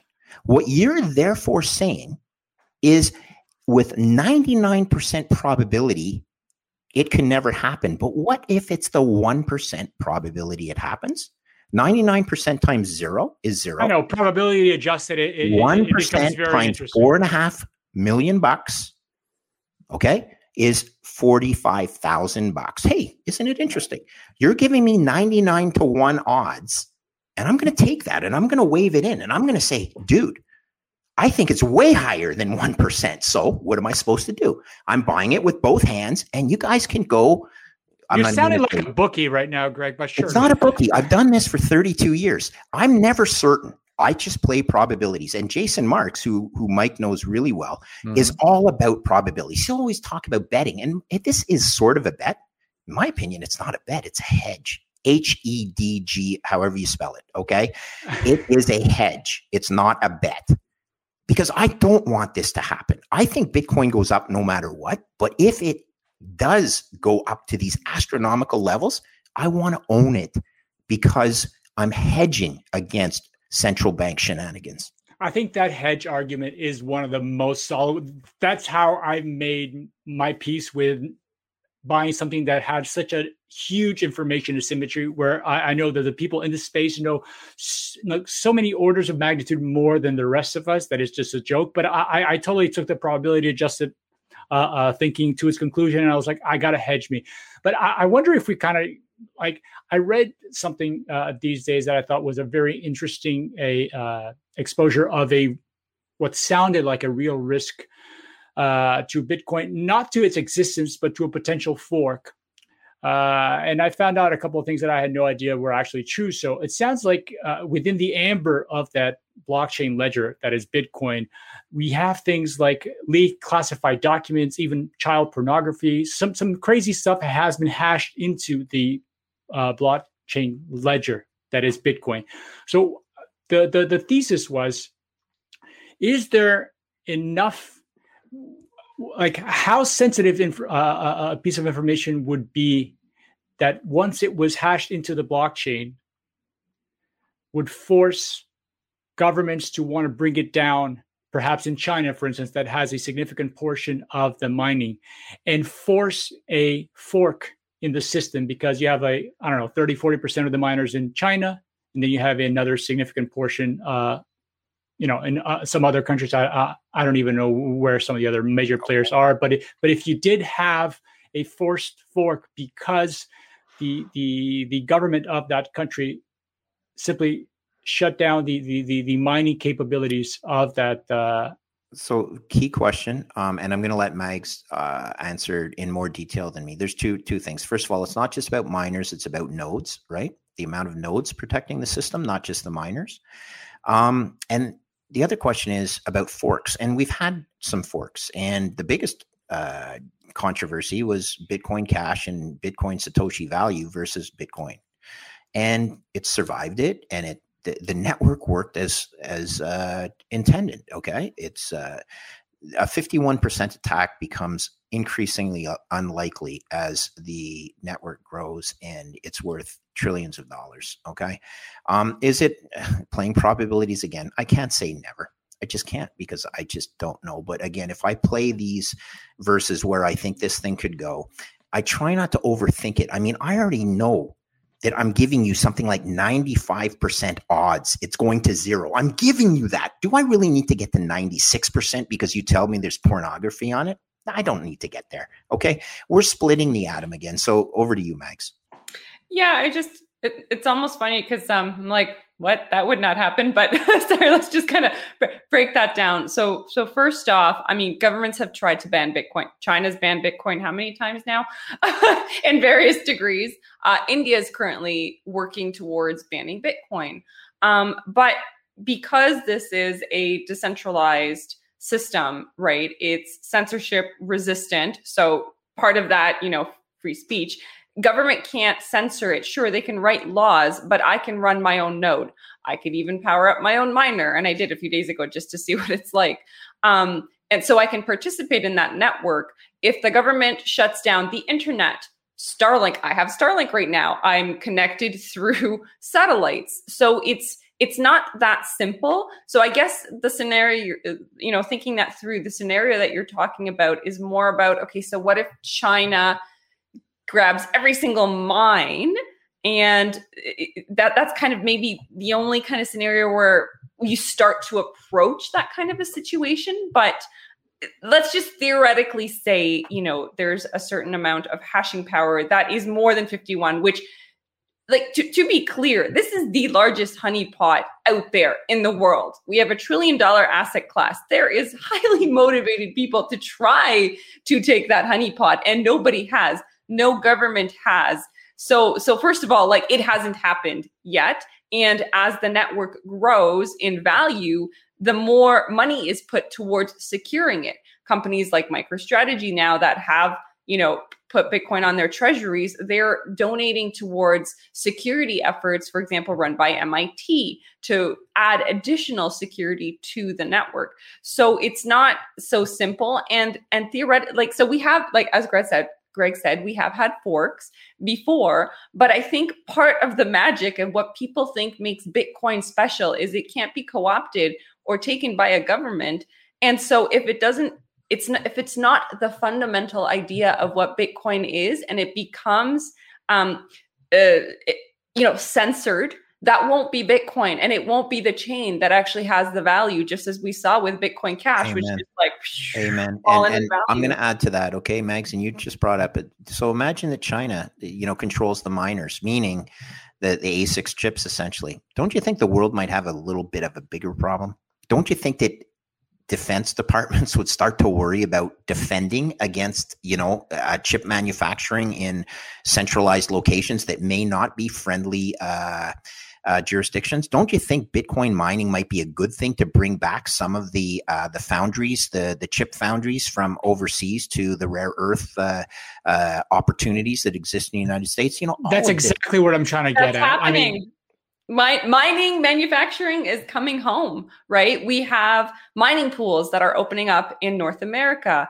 Um, foundries are opening up in the U.S. It's still to be built, but it, it is, it, you know, Chinese miners are looking to diversify geopolitically. Mongolia is, you know, the government in China there is shutting down mining in in China, which, from an environmental perspective, uh, it's to meet carbon um, uh, carbon targets, but it's you know it's happening, and in, in and in many cases it is actually a good thing because both hashing power and actual mining equipment eh, and mining pools. So there's different components of that mining ecosystem are moving and becoming in some ways a little bit more evenly distributed.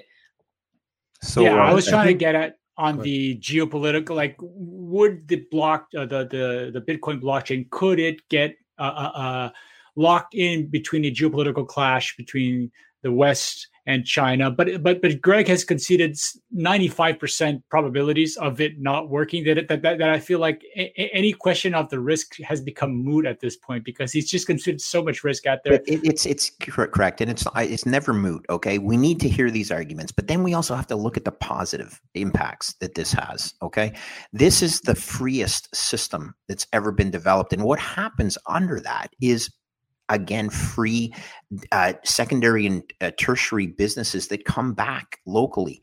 Um, you know, is it good that uh, Mongolia is uh, what's happening to Mongolia? You know, I'm going to throw out this. Uh, uh, you know, Microsoft already knows that it'll never meet its its carbon footprint by using solar energy to power their data centers, for example. So, what? How do they they offset their carbon? They plant more trees Okay.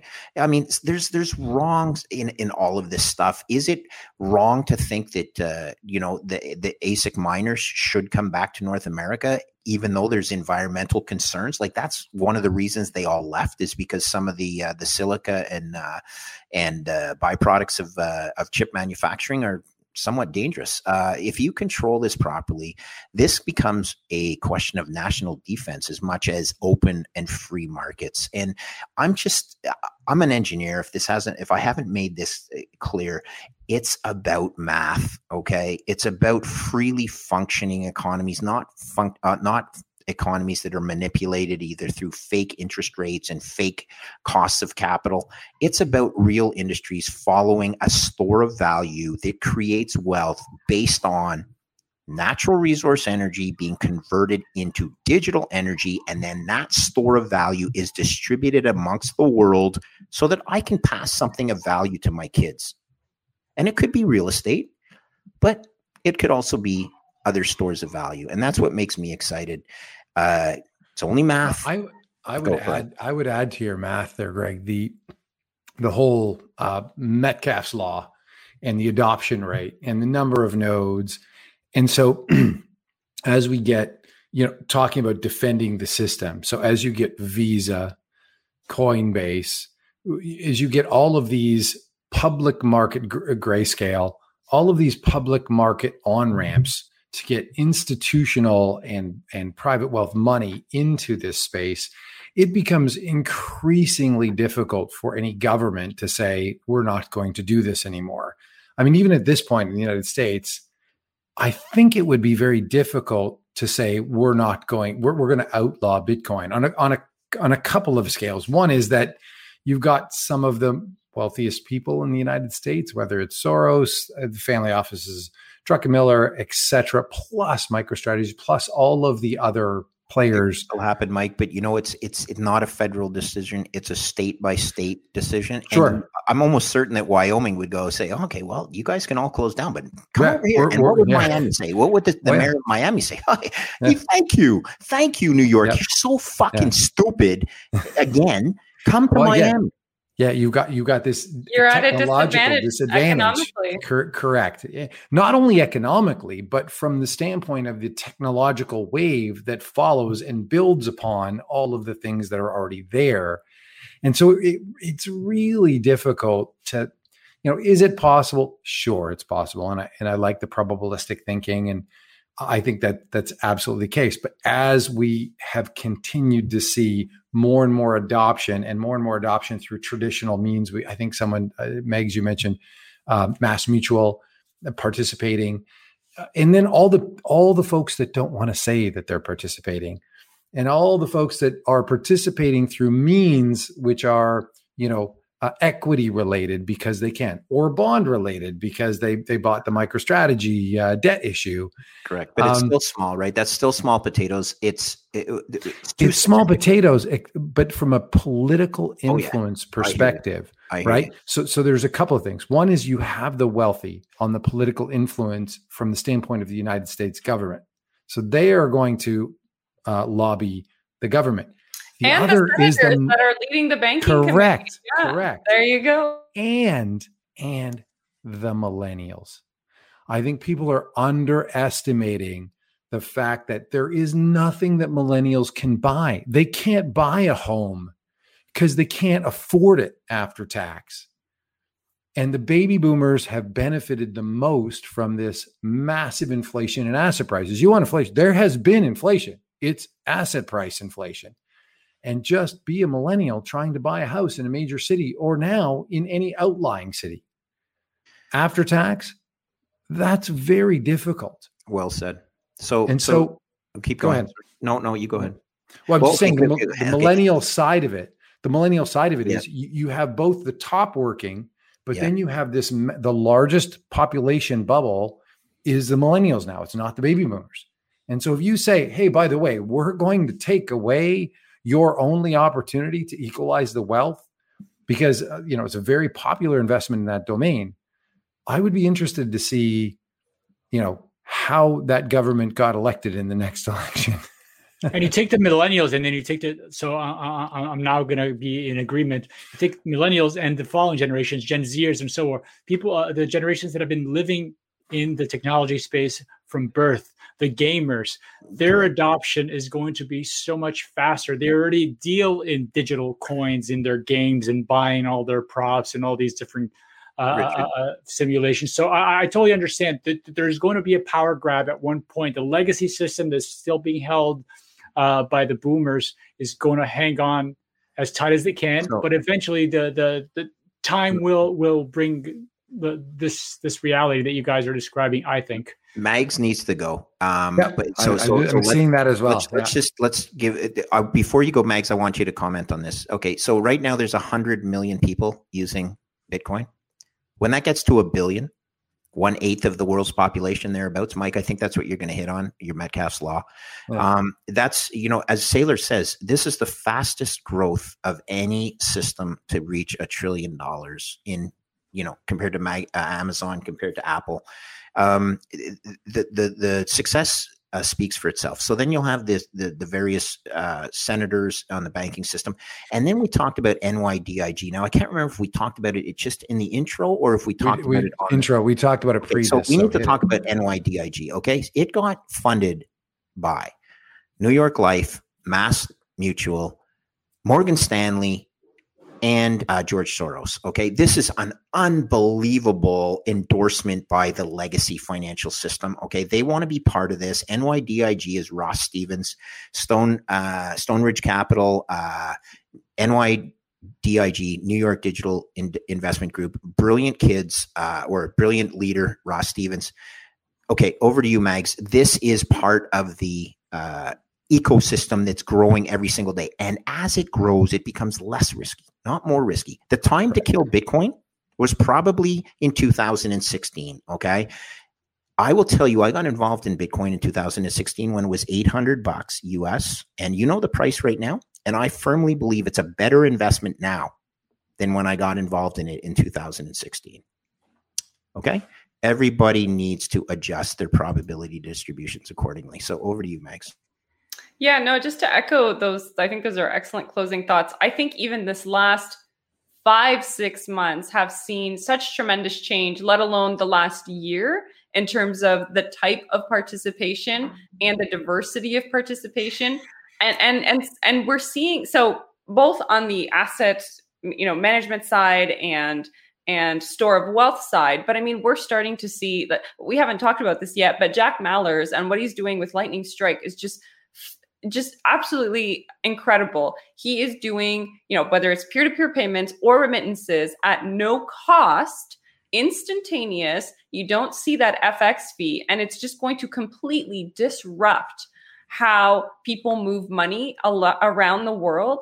And you know, and, and and banking does not make it easy either to to shift money. So we have from the small payments, you know, micro payment side all the way going down to like, oh, there goes a billion dollars that was sent. There goes multi-billion dollars, right? We're seeing these transactions more and more. And and I I agree. I think it's in some ways too late. But if you do try to ban it, you're you're hitting yourself economically, competitively. And your citizens, though, might realize it. First of all, they can't be blocked. Like they will transact dark markets, peer to peer, it will happen. You cannot prevent that from happening. But more so, you know, you for those that try to pay by the rules, you're doing them a tremendous disservice as a government if you're both from the perspective of we could be launching the next company that's the unicorn that's you know adding value globally so you're cutting your your businesses because we've moved to the innovation based economy we're no longer just manufacturing. So people are launching you know digital products digital companies. So if you're preventing your base from earning income on a global scale that then maybe contributes to your taxes you're hurting yourself you're hurting your citizens and they cannot you know if they're in a country like argentina they want to prevent debasing of their funds. There's some folks that get paid maybe once a month and it sucks every month. It's 30% less 30% less. So they opt for example to get and i know personally, you know, the folks that hire Argentinians and they're paying them in USDT, like stable coins or Bitcoin because um, of the huge impact. So, so I think the world has gone through tremendous change,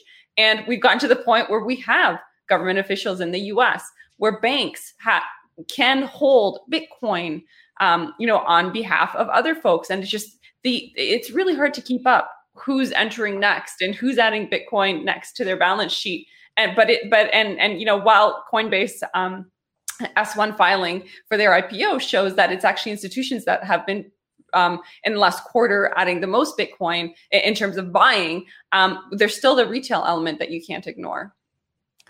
So Mike, no, Mike, Megs, if you have to go, we can continue. Yeah, you guys no, can keep no, wait, wait, wait, before you go, Greg's going to make. Yes, Greg's I need to say, it, why are on. you not the CEO of a company, Megs? Okay, honest to God, working like, on, on it.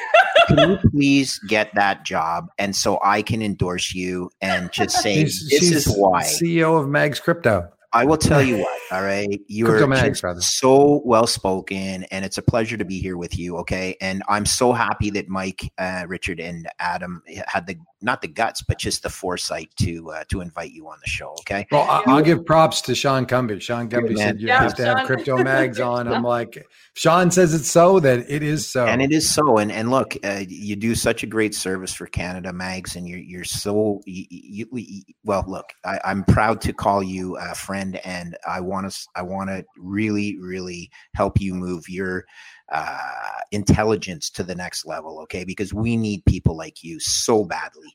They don't need an old 57 year old washed up high yield trader. Okay. What they need is young, uh, sparkling people like you. So have a great night tonight. And uh, thank you for uh, being part of this show. I think it was great.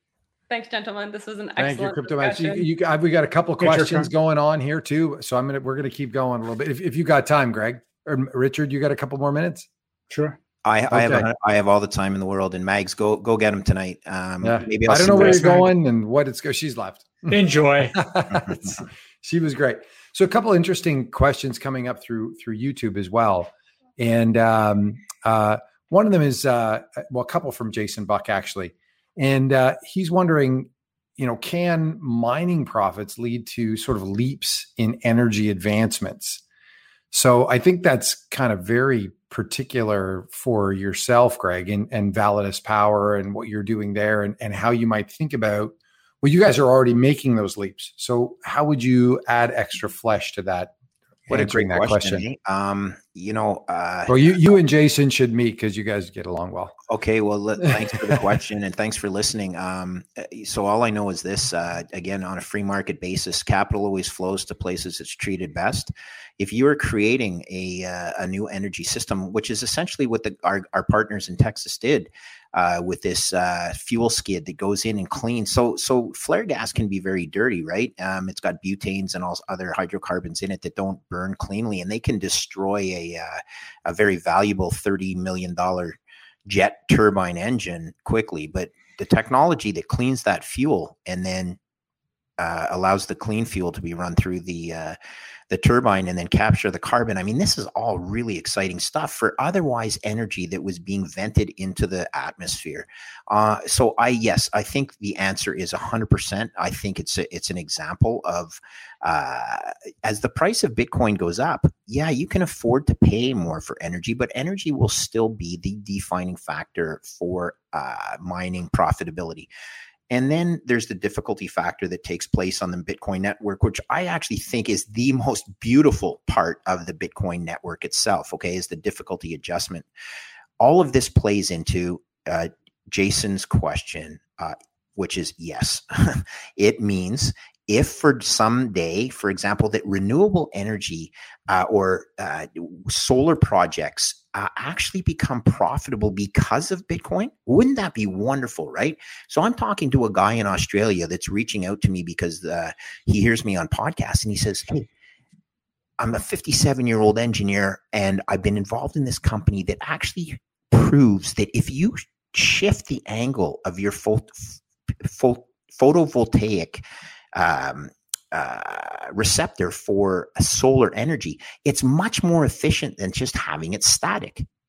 Okay, blows my mind. My, I'm not going to tell him he's wrong. I've never heard this before, but imagine if Bitcoin mining makes that technology and proves that technology to be the case. Because right now it's our belief at Validus Power that renewable energy, true renewable energy costs from solar power and wind power actually add and Ma- Mags mentioned this. They tax the rest of the system. It's it's spread out over the rate base of the rest of the consumers.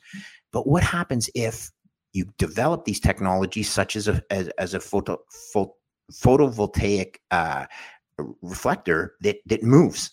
And you've developed this technology because it, Bitcoin mining proves that it works.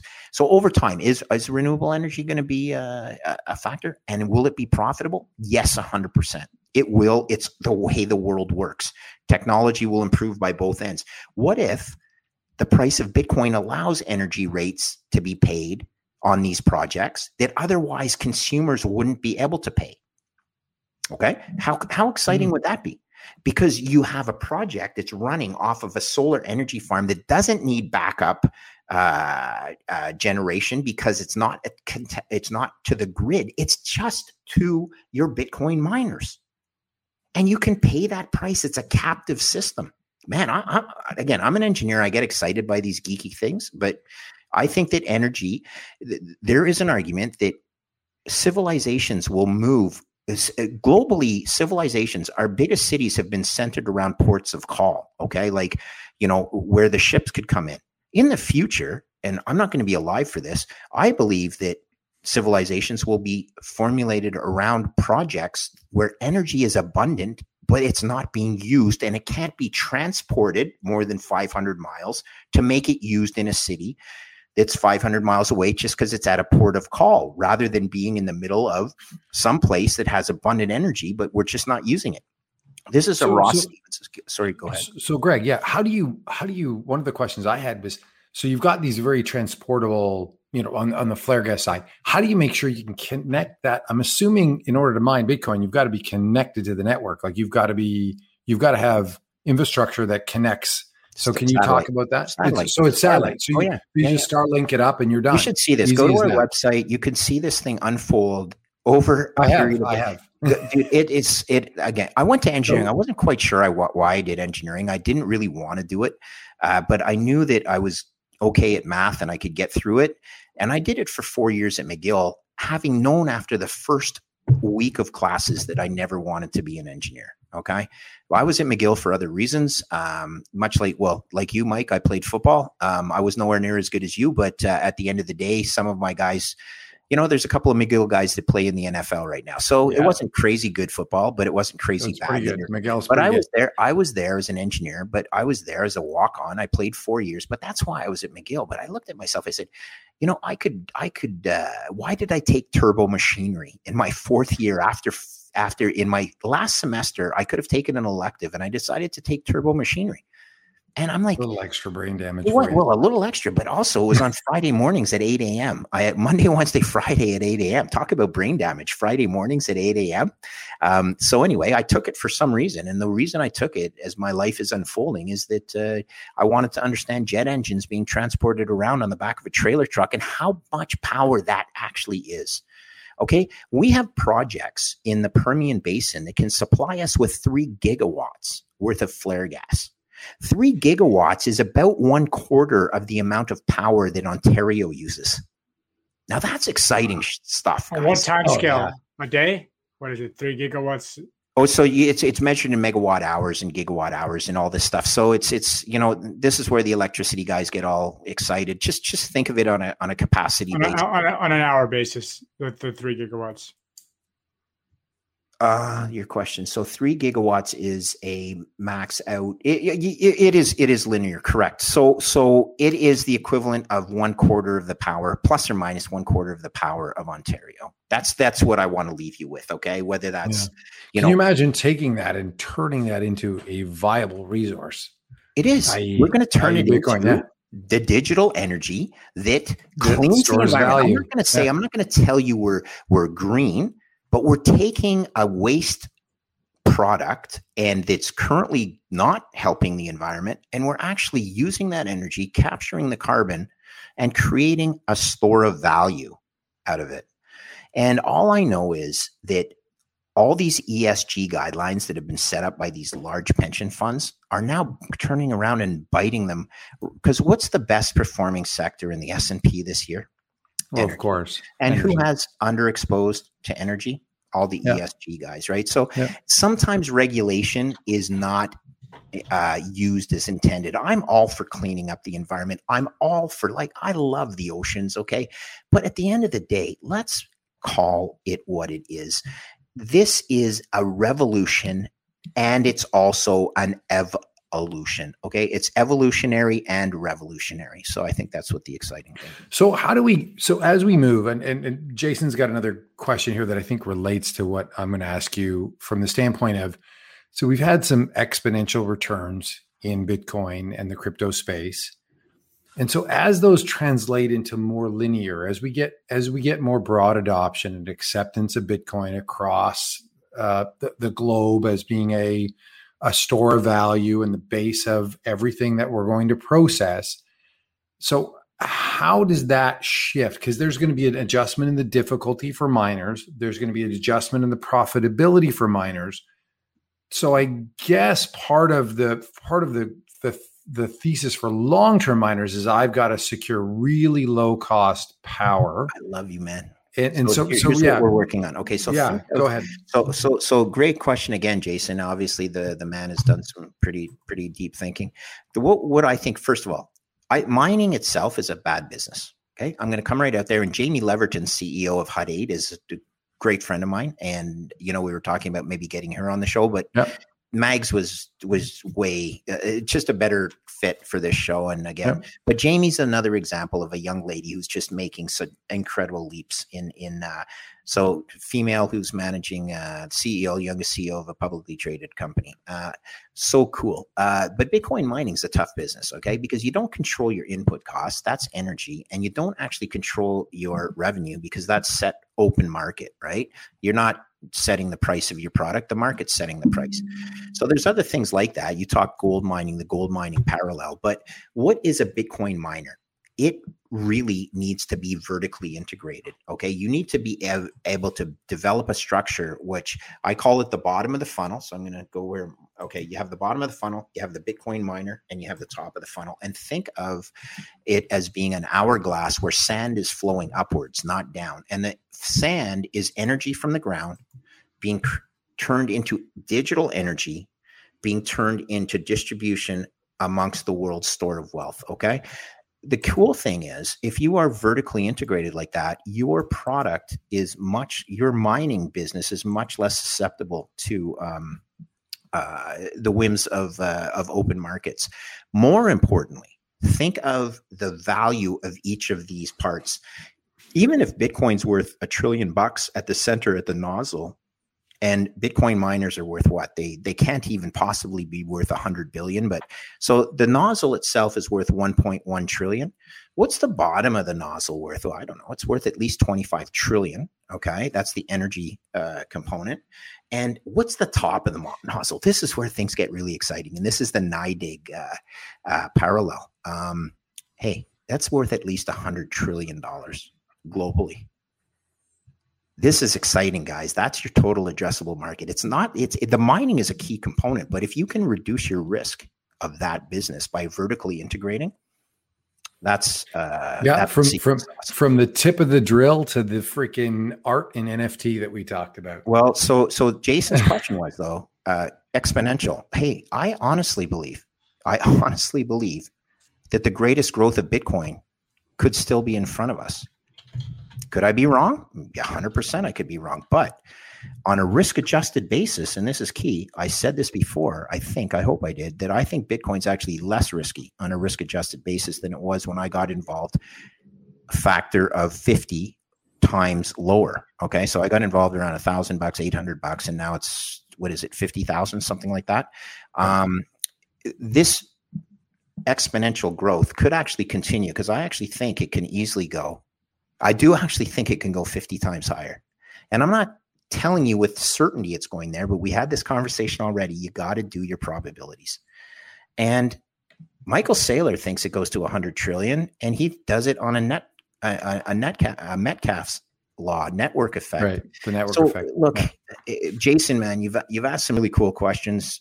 Um, I can only tell you that I've done this for 30 years, uh, and I'm I, am not that good at it, but I'm not bad at it. I don't when when the facts change, I change my uh, my strategy. Okay, I'm again. We talked about Michael. Uh, uh, we talked about Peter Schiff. Like that poor guy should have been carted off the trading floor 150 times. Okay, but the only thing he's done is cost his clients so much money because he was 97 percent there, but then just said, "But this thing's going to challenge my gold, uh, my gold business." Do, do you think that's just a play for them on like the the, the media? Like I got my son doing it. My son's long. I'll I'll take the other side. I don't know. Okay, it's all true. That could be true. I'll tell you the people that don't understand it is theater though that he's cost so much money for that's the people that I that's who I feel bad for because you know eh, people with a platform doesn't necessarily mean that they have a brain right? You get a p- platform and you can you can say anything you want. You could be spewing the the worst drivel in the world. Mm. that's the problem of of, uh, of some social media things too right? So look i'm not telling you i have a big brain. I'm just telling you i play probabilities my whole life. Um, Jason Marks would tell you, um, you know, that I've never broken risk limits in my whole life that he sets, and they're rational. Oh, and I want to share this story with you. So here's the quick story about Jason Marks, okay? And and for those listening, still, if there's anyone listening, Jason Marks was my uh, chief risk officer at TD Securities, and then hired me to work at uh, GMP. investment management with uh, Weckerly and Sean Cumby and uh, some really smart guys. Okay, so so uh, I'm doing this trade. Uh, I own six month Nova Chemical bonds, trading at sixty cents on the dollar. Okay. And if you do the math, 60 cents on the dollar, the coupon was, I think it was somewhere around a 7% coupon. Uh, you do the math on that and it's, it's, it's over a 100% yield to maturity. Okay. Because on an annualized basis, you're making 40 points on 60 points in six months, plus you get a coupon. And we know that if the, the bonds don't mature in six months, at 100 cents on the dollar, we know the equities were zero, right? I mean, that's just finance 101. So I'm able to take a, over 100% yield to maturity and i'm able to go into the put options market and i'm able to buy puts at a $2 strike price i'm able to pay 40 cents to buy these puts and the put market is pretty illiquid but it still exists and that 40 cents on $2 is 20% right that's one fifth equals a 20% so my cost is 20% to earn over 100% you guys follow that math? I'm paying 20% to earn over 100%. And it's a, it's a guaranteed trade. And I'm doing it in small size. And the funny thing is, it, it, was a cross border trade. So the bonds traded in the US and the equity traded most in Canada, but the options actually traded in the US. Okay. So I'm, uh, I'm buying all these put options in the US market off of Bloomberg, just off of their, uh, it's, it's an algo and uh, run by a Chicago firm. But the algo has to go out and short, Delta short, Delta hedge the stock. So I'm buying these put options and I hear on the boombox from uh, the, uh, the equity desk from uh, GMP what the fuck's going on in NovaChem? Where's the selling coming from in NovaChem? I don't understand it. What's going on in NovaChem? So I'm like, okay, I'll take my foot off the pedal a little bit. And Jason's like, Foster, what are you doing today? And I'm, I show him this trade. I said, Jason, I think I've really discovered a pretty cool trade. It's risk free. He goes, it can't be. You know, I'm a Harvard guy. It can't be risk free. I show him. He's like, oh my God. It's not supposed to exist. This is the textbooks tell you this does not exist. And I say it exists. How much can I do? And he said infinity. And that's the right answer, right? So when markets dislocate, which they do all the time, yeah. you don't put your hedges on when they're dislocated. You put your hedges on before they dislocate. And that's what I'm preaching with Bitcoin. I don't want the world to dislocate, okay? But if it does, it's too late to hedge. Well, I think you, you raise a great point, which is the best trades of your life and of my life were formed by disequilibrium, where there was a structural, functional reason why things could not happen. So the the the asset-backed paper market, there there was forced sellers and there were sellers at any price. And and in this case, it's a little bit different because you know being a credit guy or a global macro guy or a Jason Marks guy, you're always kind of negative. this is the one time in our career where we kind of be kind of positive. I'm trying time. to be, but the thing is, I'm being positive by being negative, right? Like I don't well, want this to happen. I got to be clear. You're, you're a curmudgeon. I thank you. Thank you. I, I, I, I, I, am welcome. a pessimist because I'm a credit guy, and that allowed yeah. me to survive.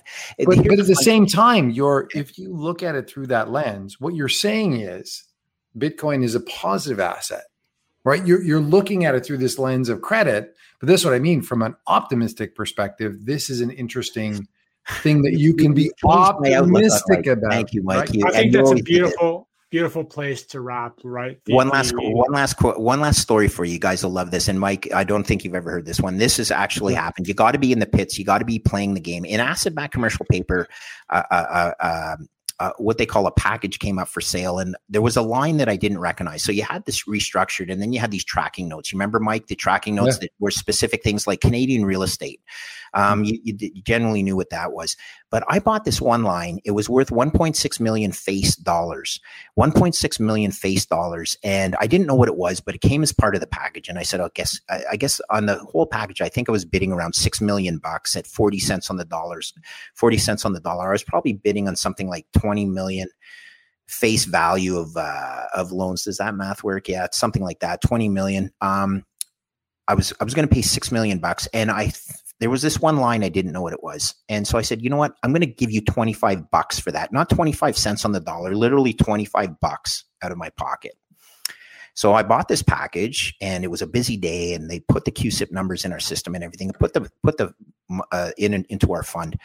And I go home that night. I say, eh, better look at what I bought here for 25 bucks. I know it's going to be worth zero. And then I look quickly and it's like Quebec immigrant loans. I'm like, what? Well, these have got to be worth more than zero. And then I read that it's guaranteed by the province of Quebec and it matures in six months. Okay. Hmm. So I just bought 1.6 million bucks of Quebec risk. It matures in six months for $25. I, you know, I'm, I'm an honest guy. I didn't put it in my PA. I didn't, I didn't put it in my PA, which would have been the best trade ever in the history of the Foss uh, PA. Foss Family Trust. Well, how about this though? I turned $25 into $1.6 million in less than six months. And that's what you get when you're in the markets when markets dislocate. So yeah. Who's the poor seller? I don't know. I actually probably do know it was a Canadian endowment fund. Isn't that horrible? It was a university fund. Yeah. So I was stealing it's, this. It's equilibrium. They just wanted, they had to get off it. So go ahead, Richard. No, uh, I was listening to Mike's point. I was no, just this disequilibrium creates these opportunities for you know significant price appreciation, and I think likely we are you know potentially in a in a, a, a point of disequilibrium from the standpoint of where uh, crypto markets are, or people should consider that given probabilistic thinking. And um, maybe that's a disequilibrium moment for the amount of money that needs to chase assets that are you know very very hard. You know th- these are hard to hard so to say it again. I'll say it again. It's time to wrap it up. You guys were always ahead of the curve. Um, you know what you and Adam were doing, and Richard. I'm not sure how you fit into this whole thing, but clearly you have a bigger brain than uh, than I do. But at the end of the day, these guys were they well look. These guys were always doing more work than your average uh, retail finance. And I, I, don't mean to disrespect your business, Mike. The small institutional uh, advisor, yep.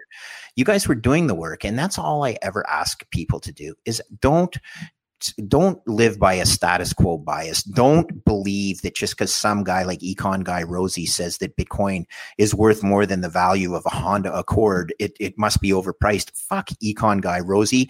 Don't you know the difference between unit value and market cap? Like that's really embarrassing. As Canada's largest uh, or one of Canada's most influential economists, you've just proven you don't know math. Okay. He also thinks if Bitcoin is divisible into 100 million Satoshis, therefore its supply is not limited. Oh my lord, man! You got to stop. You got to go back to to math 101 because you are like Peter Schiff. You are just downright fucking stupid.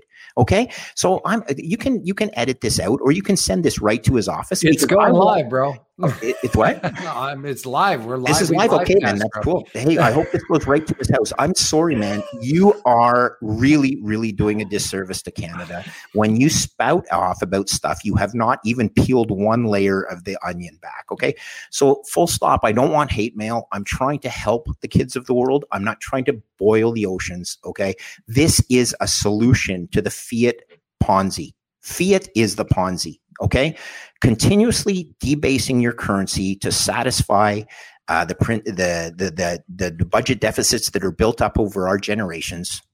That's the system. I love it. Beautiful. And I appreciate your passion.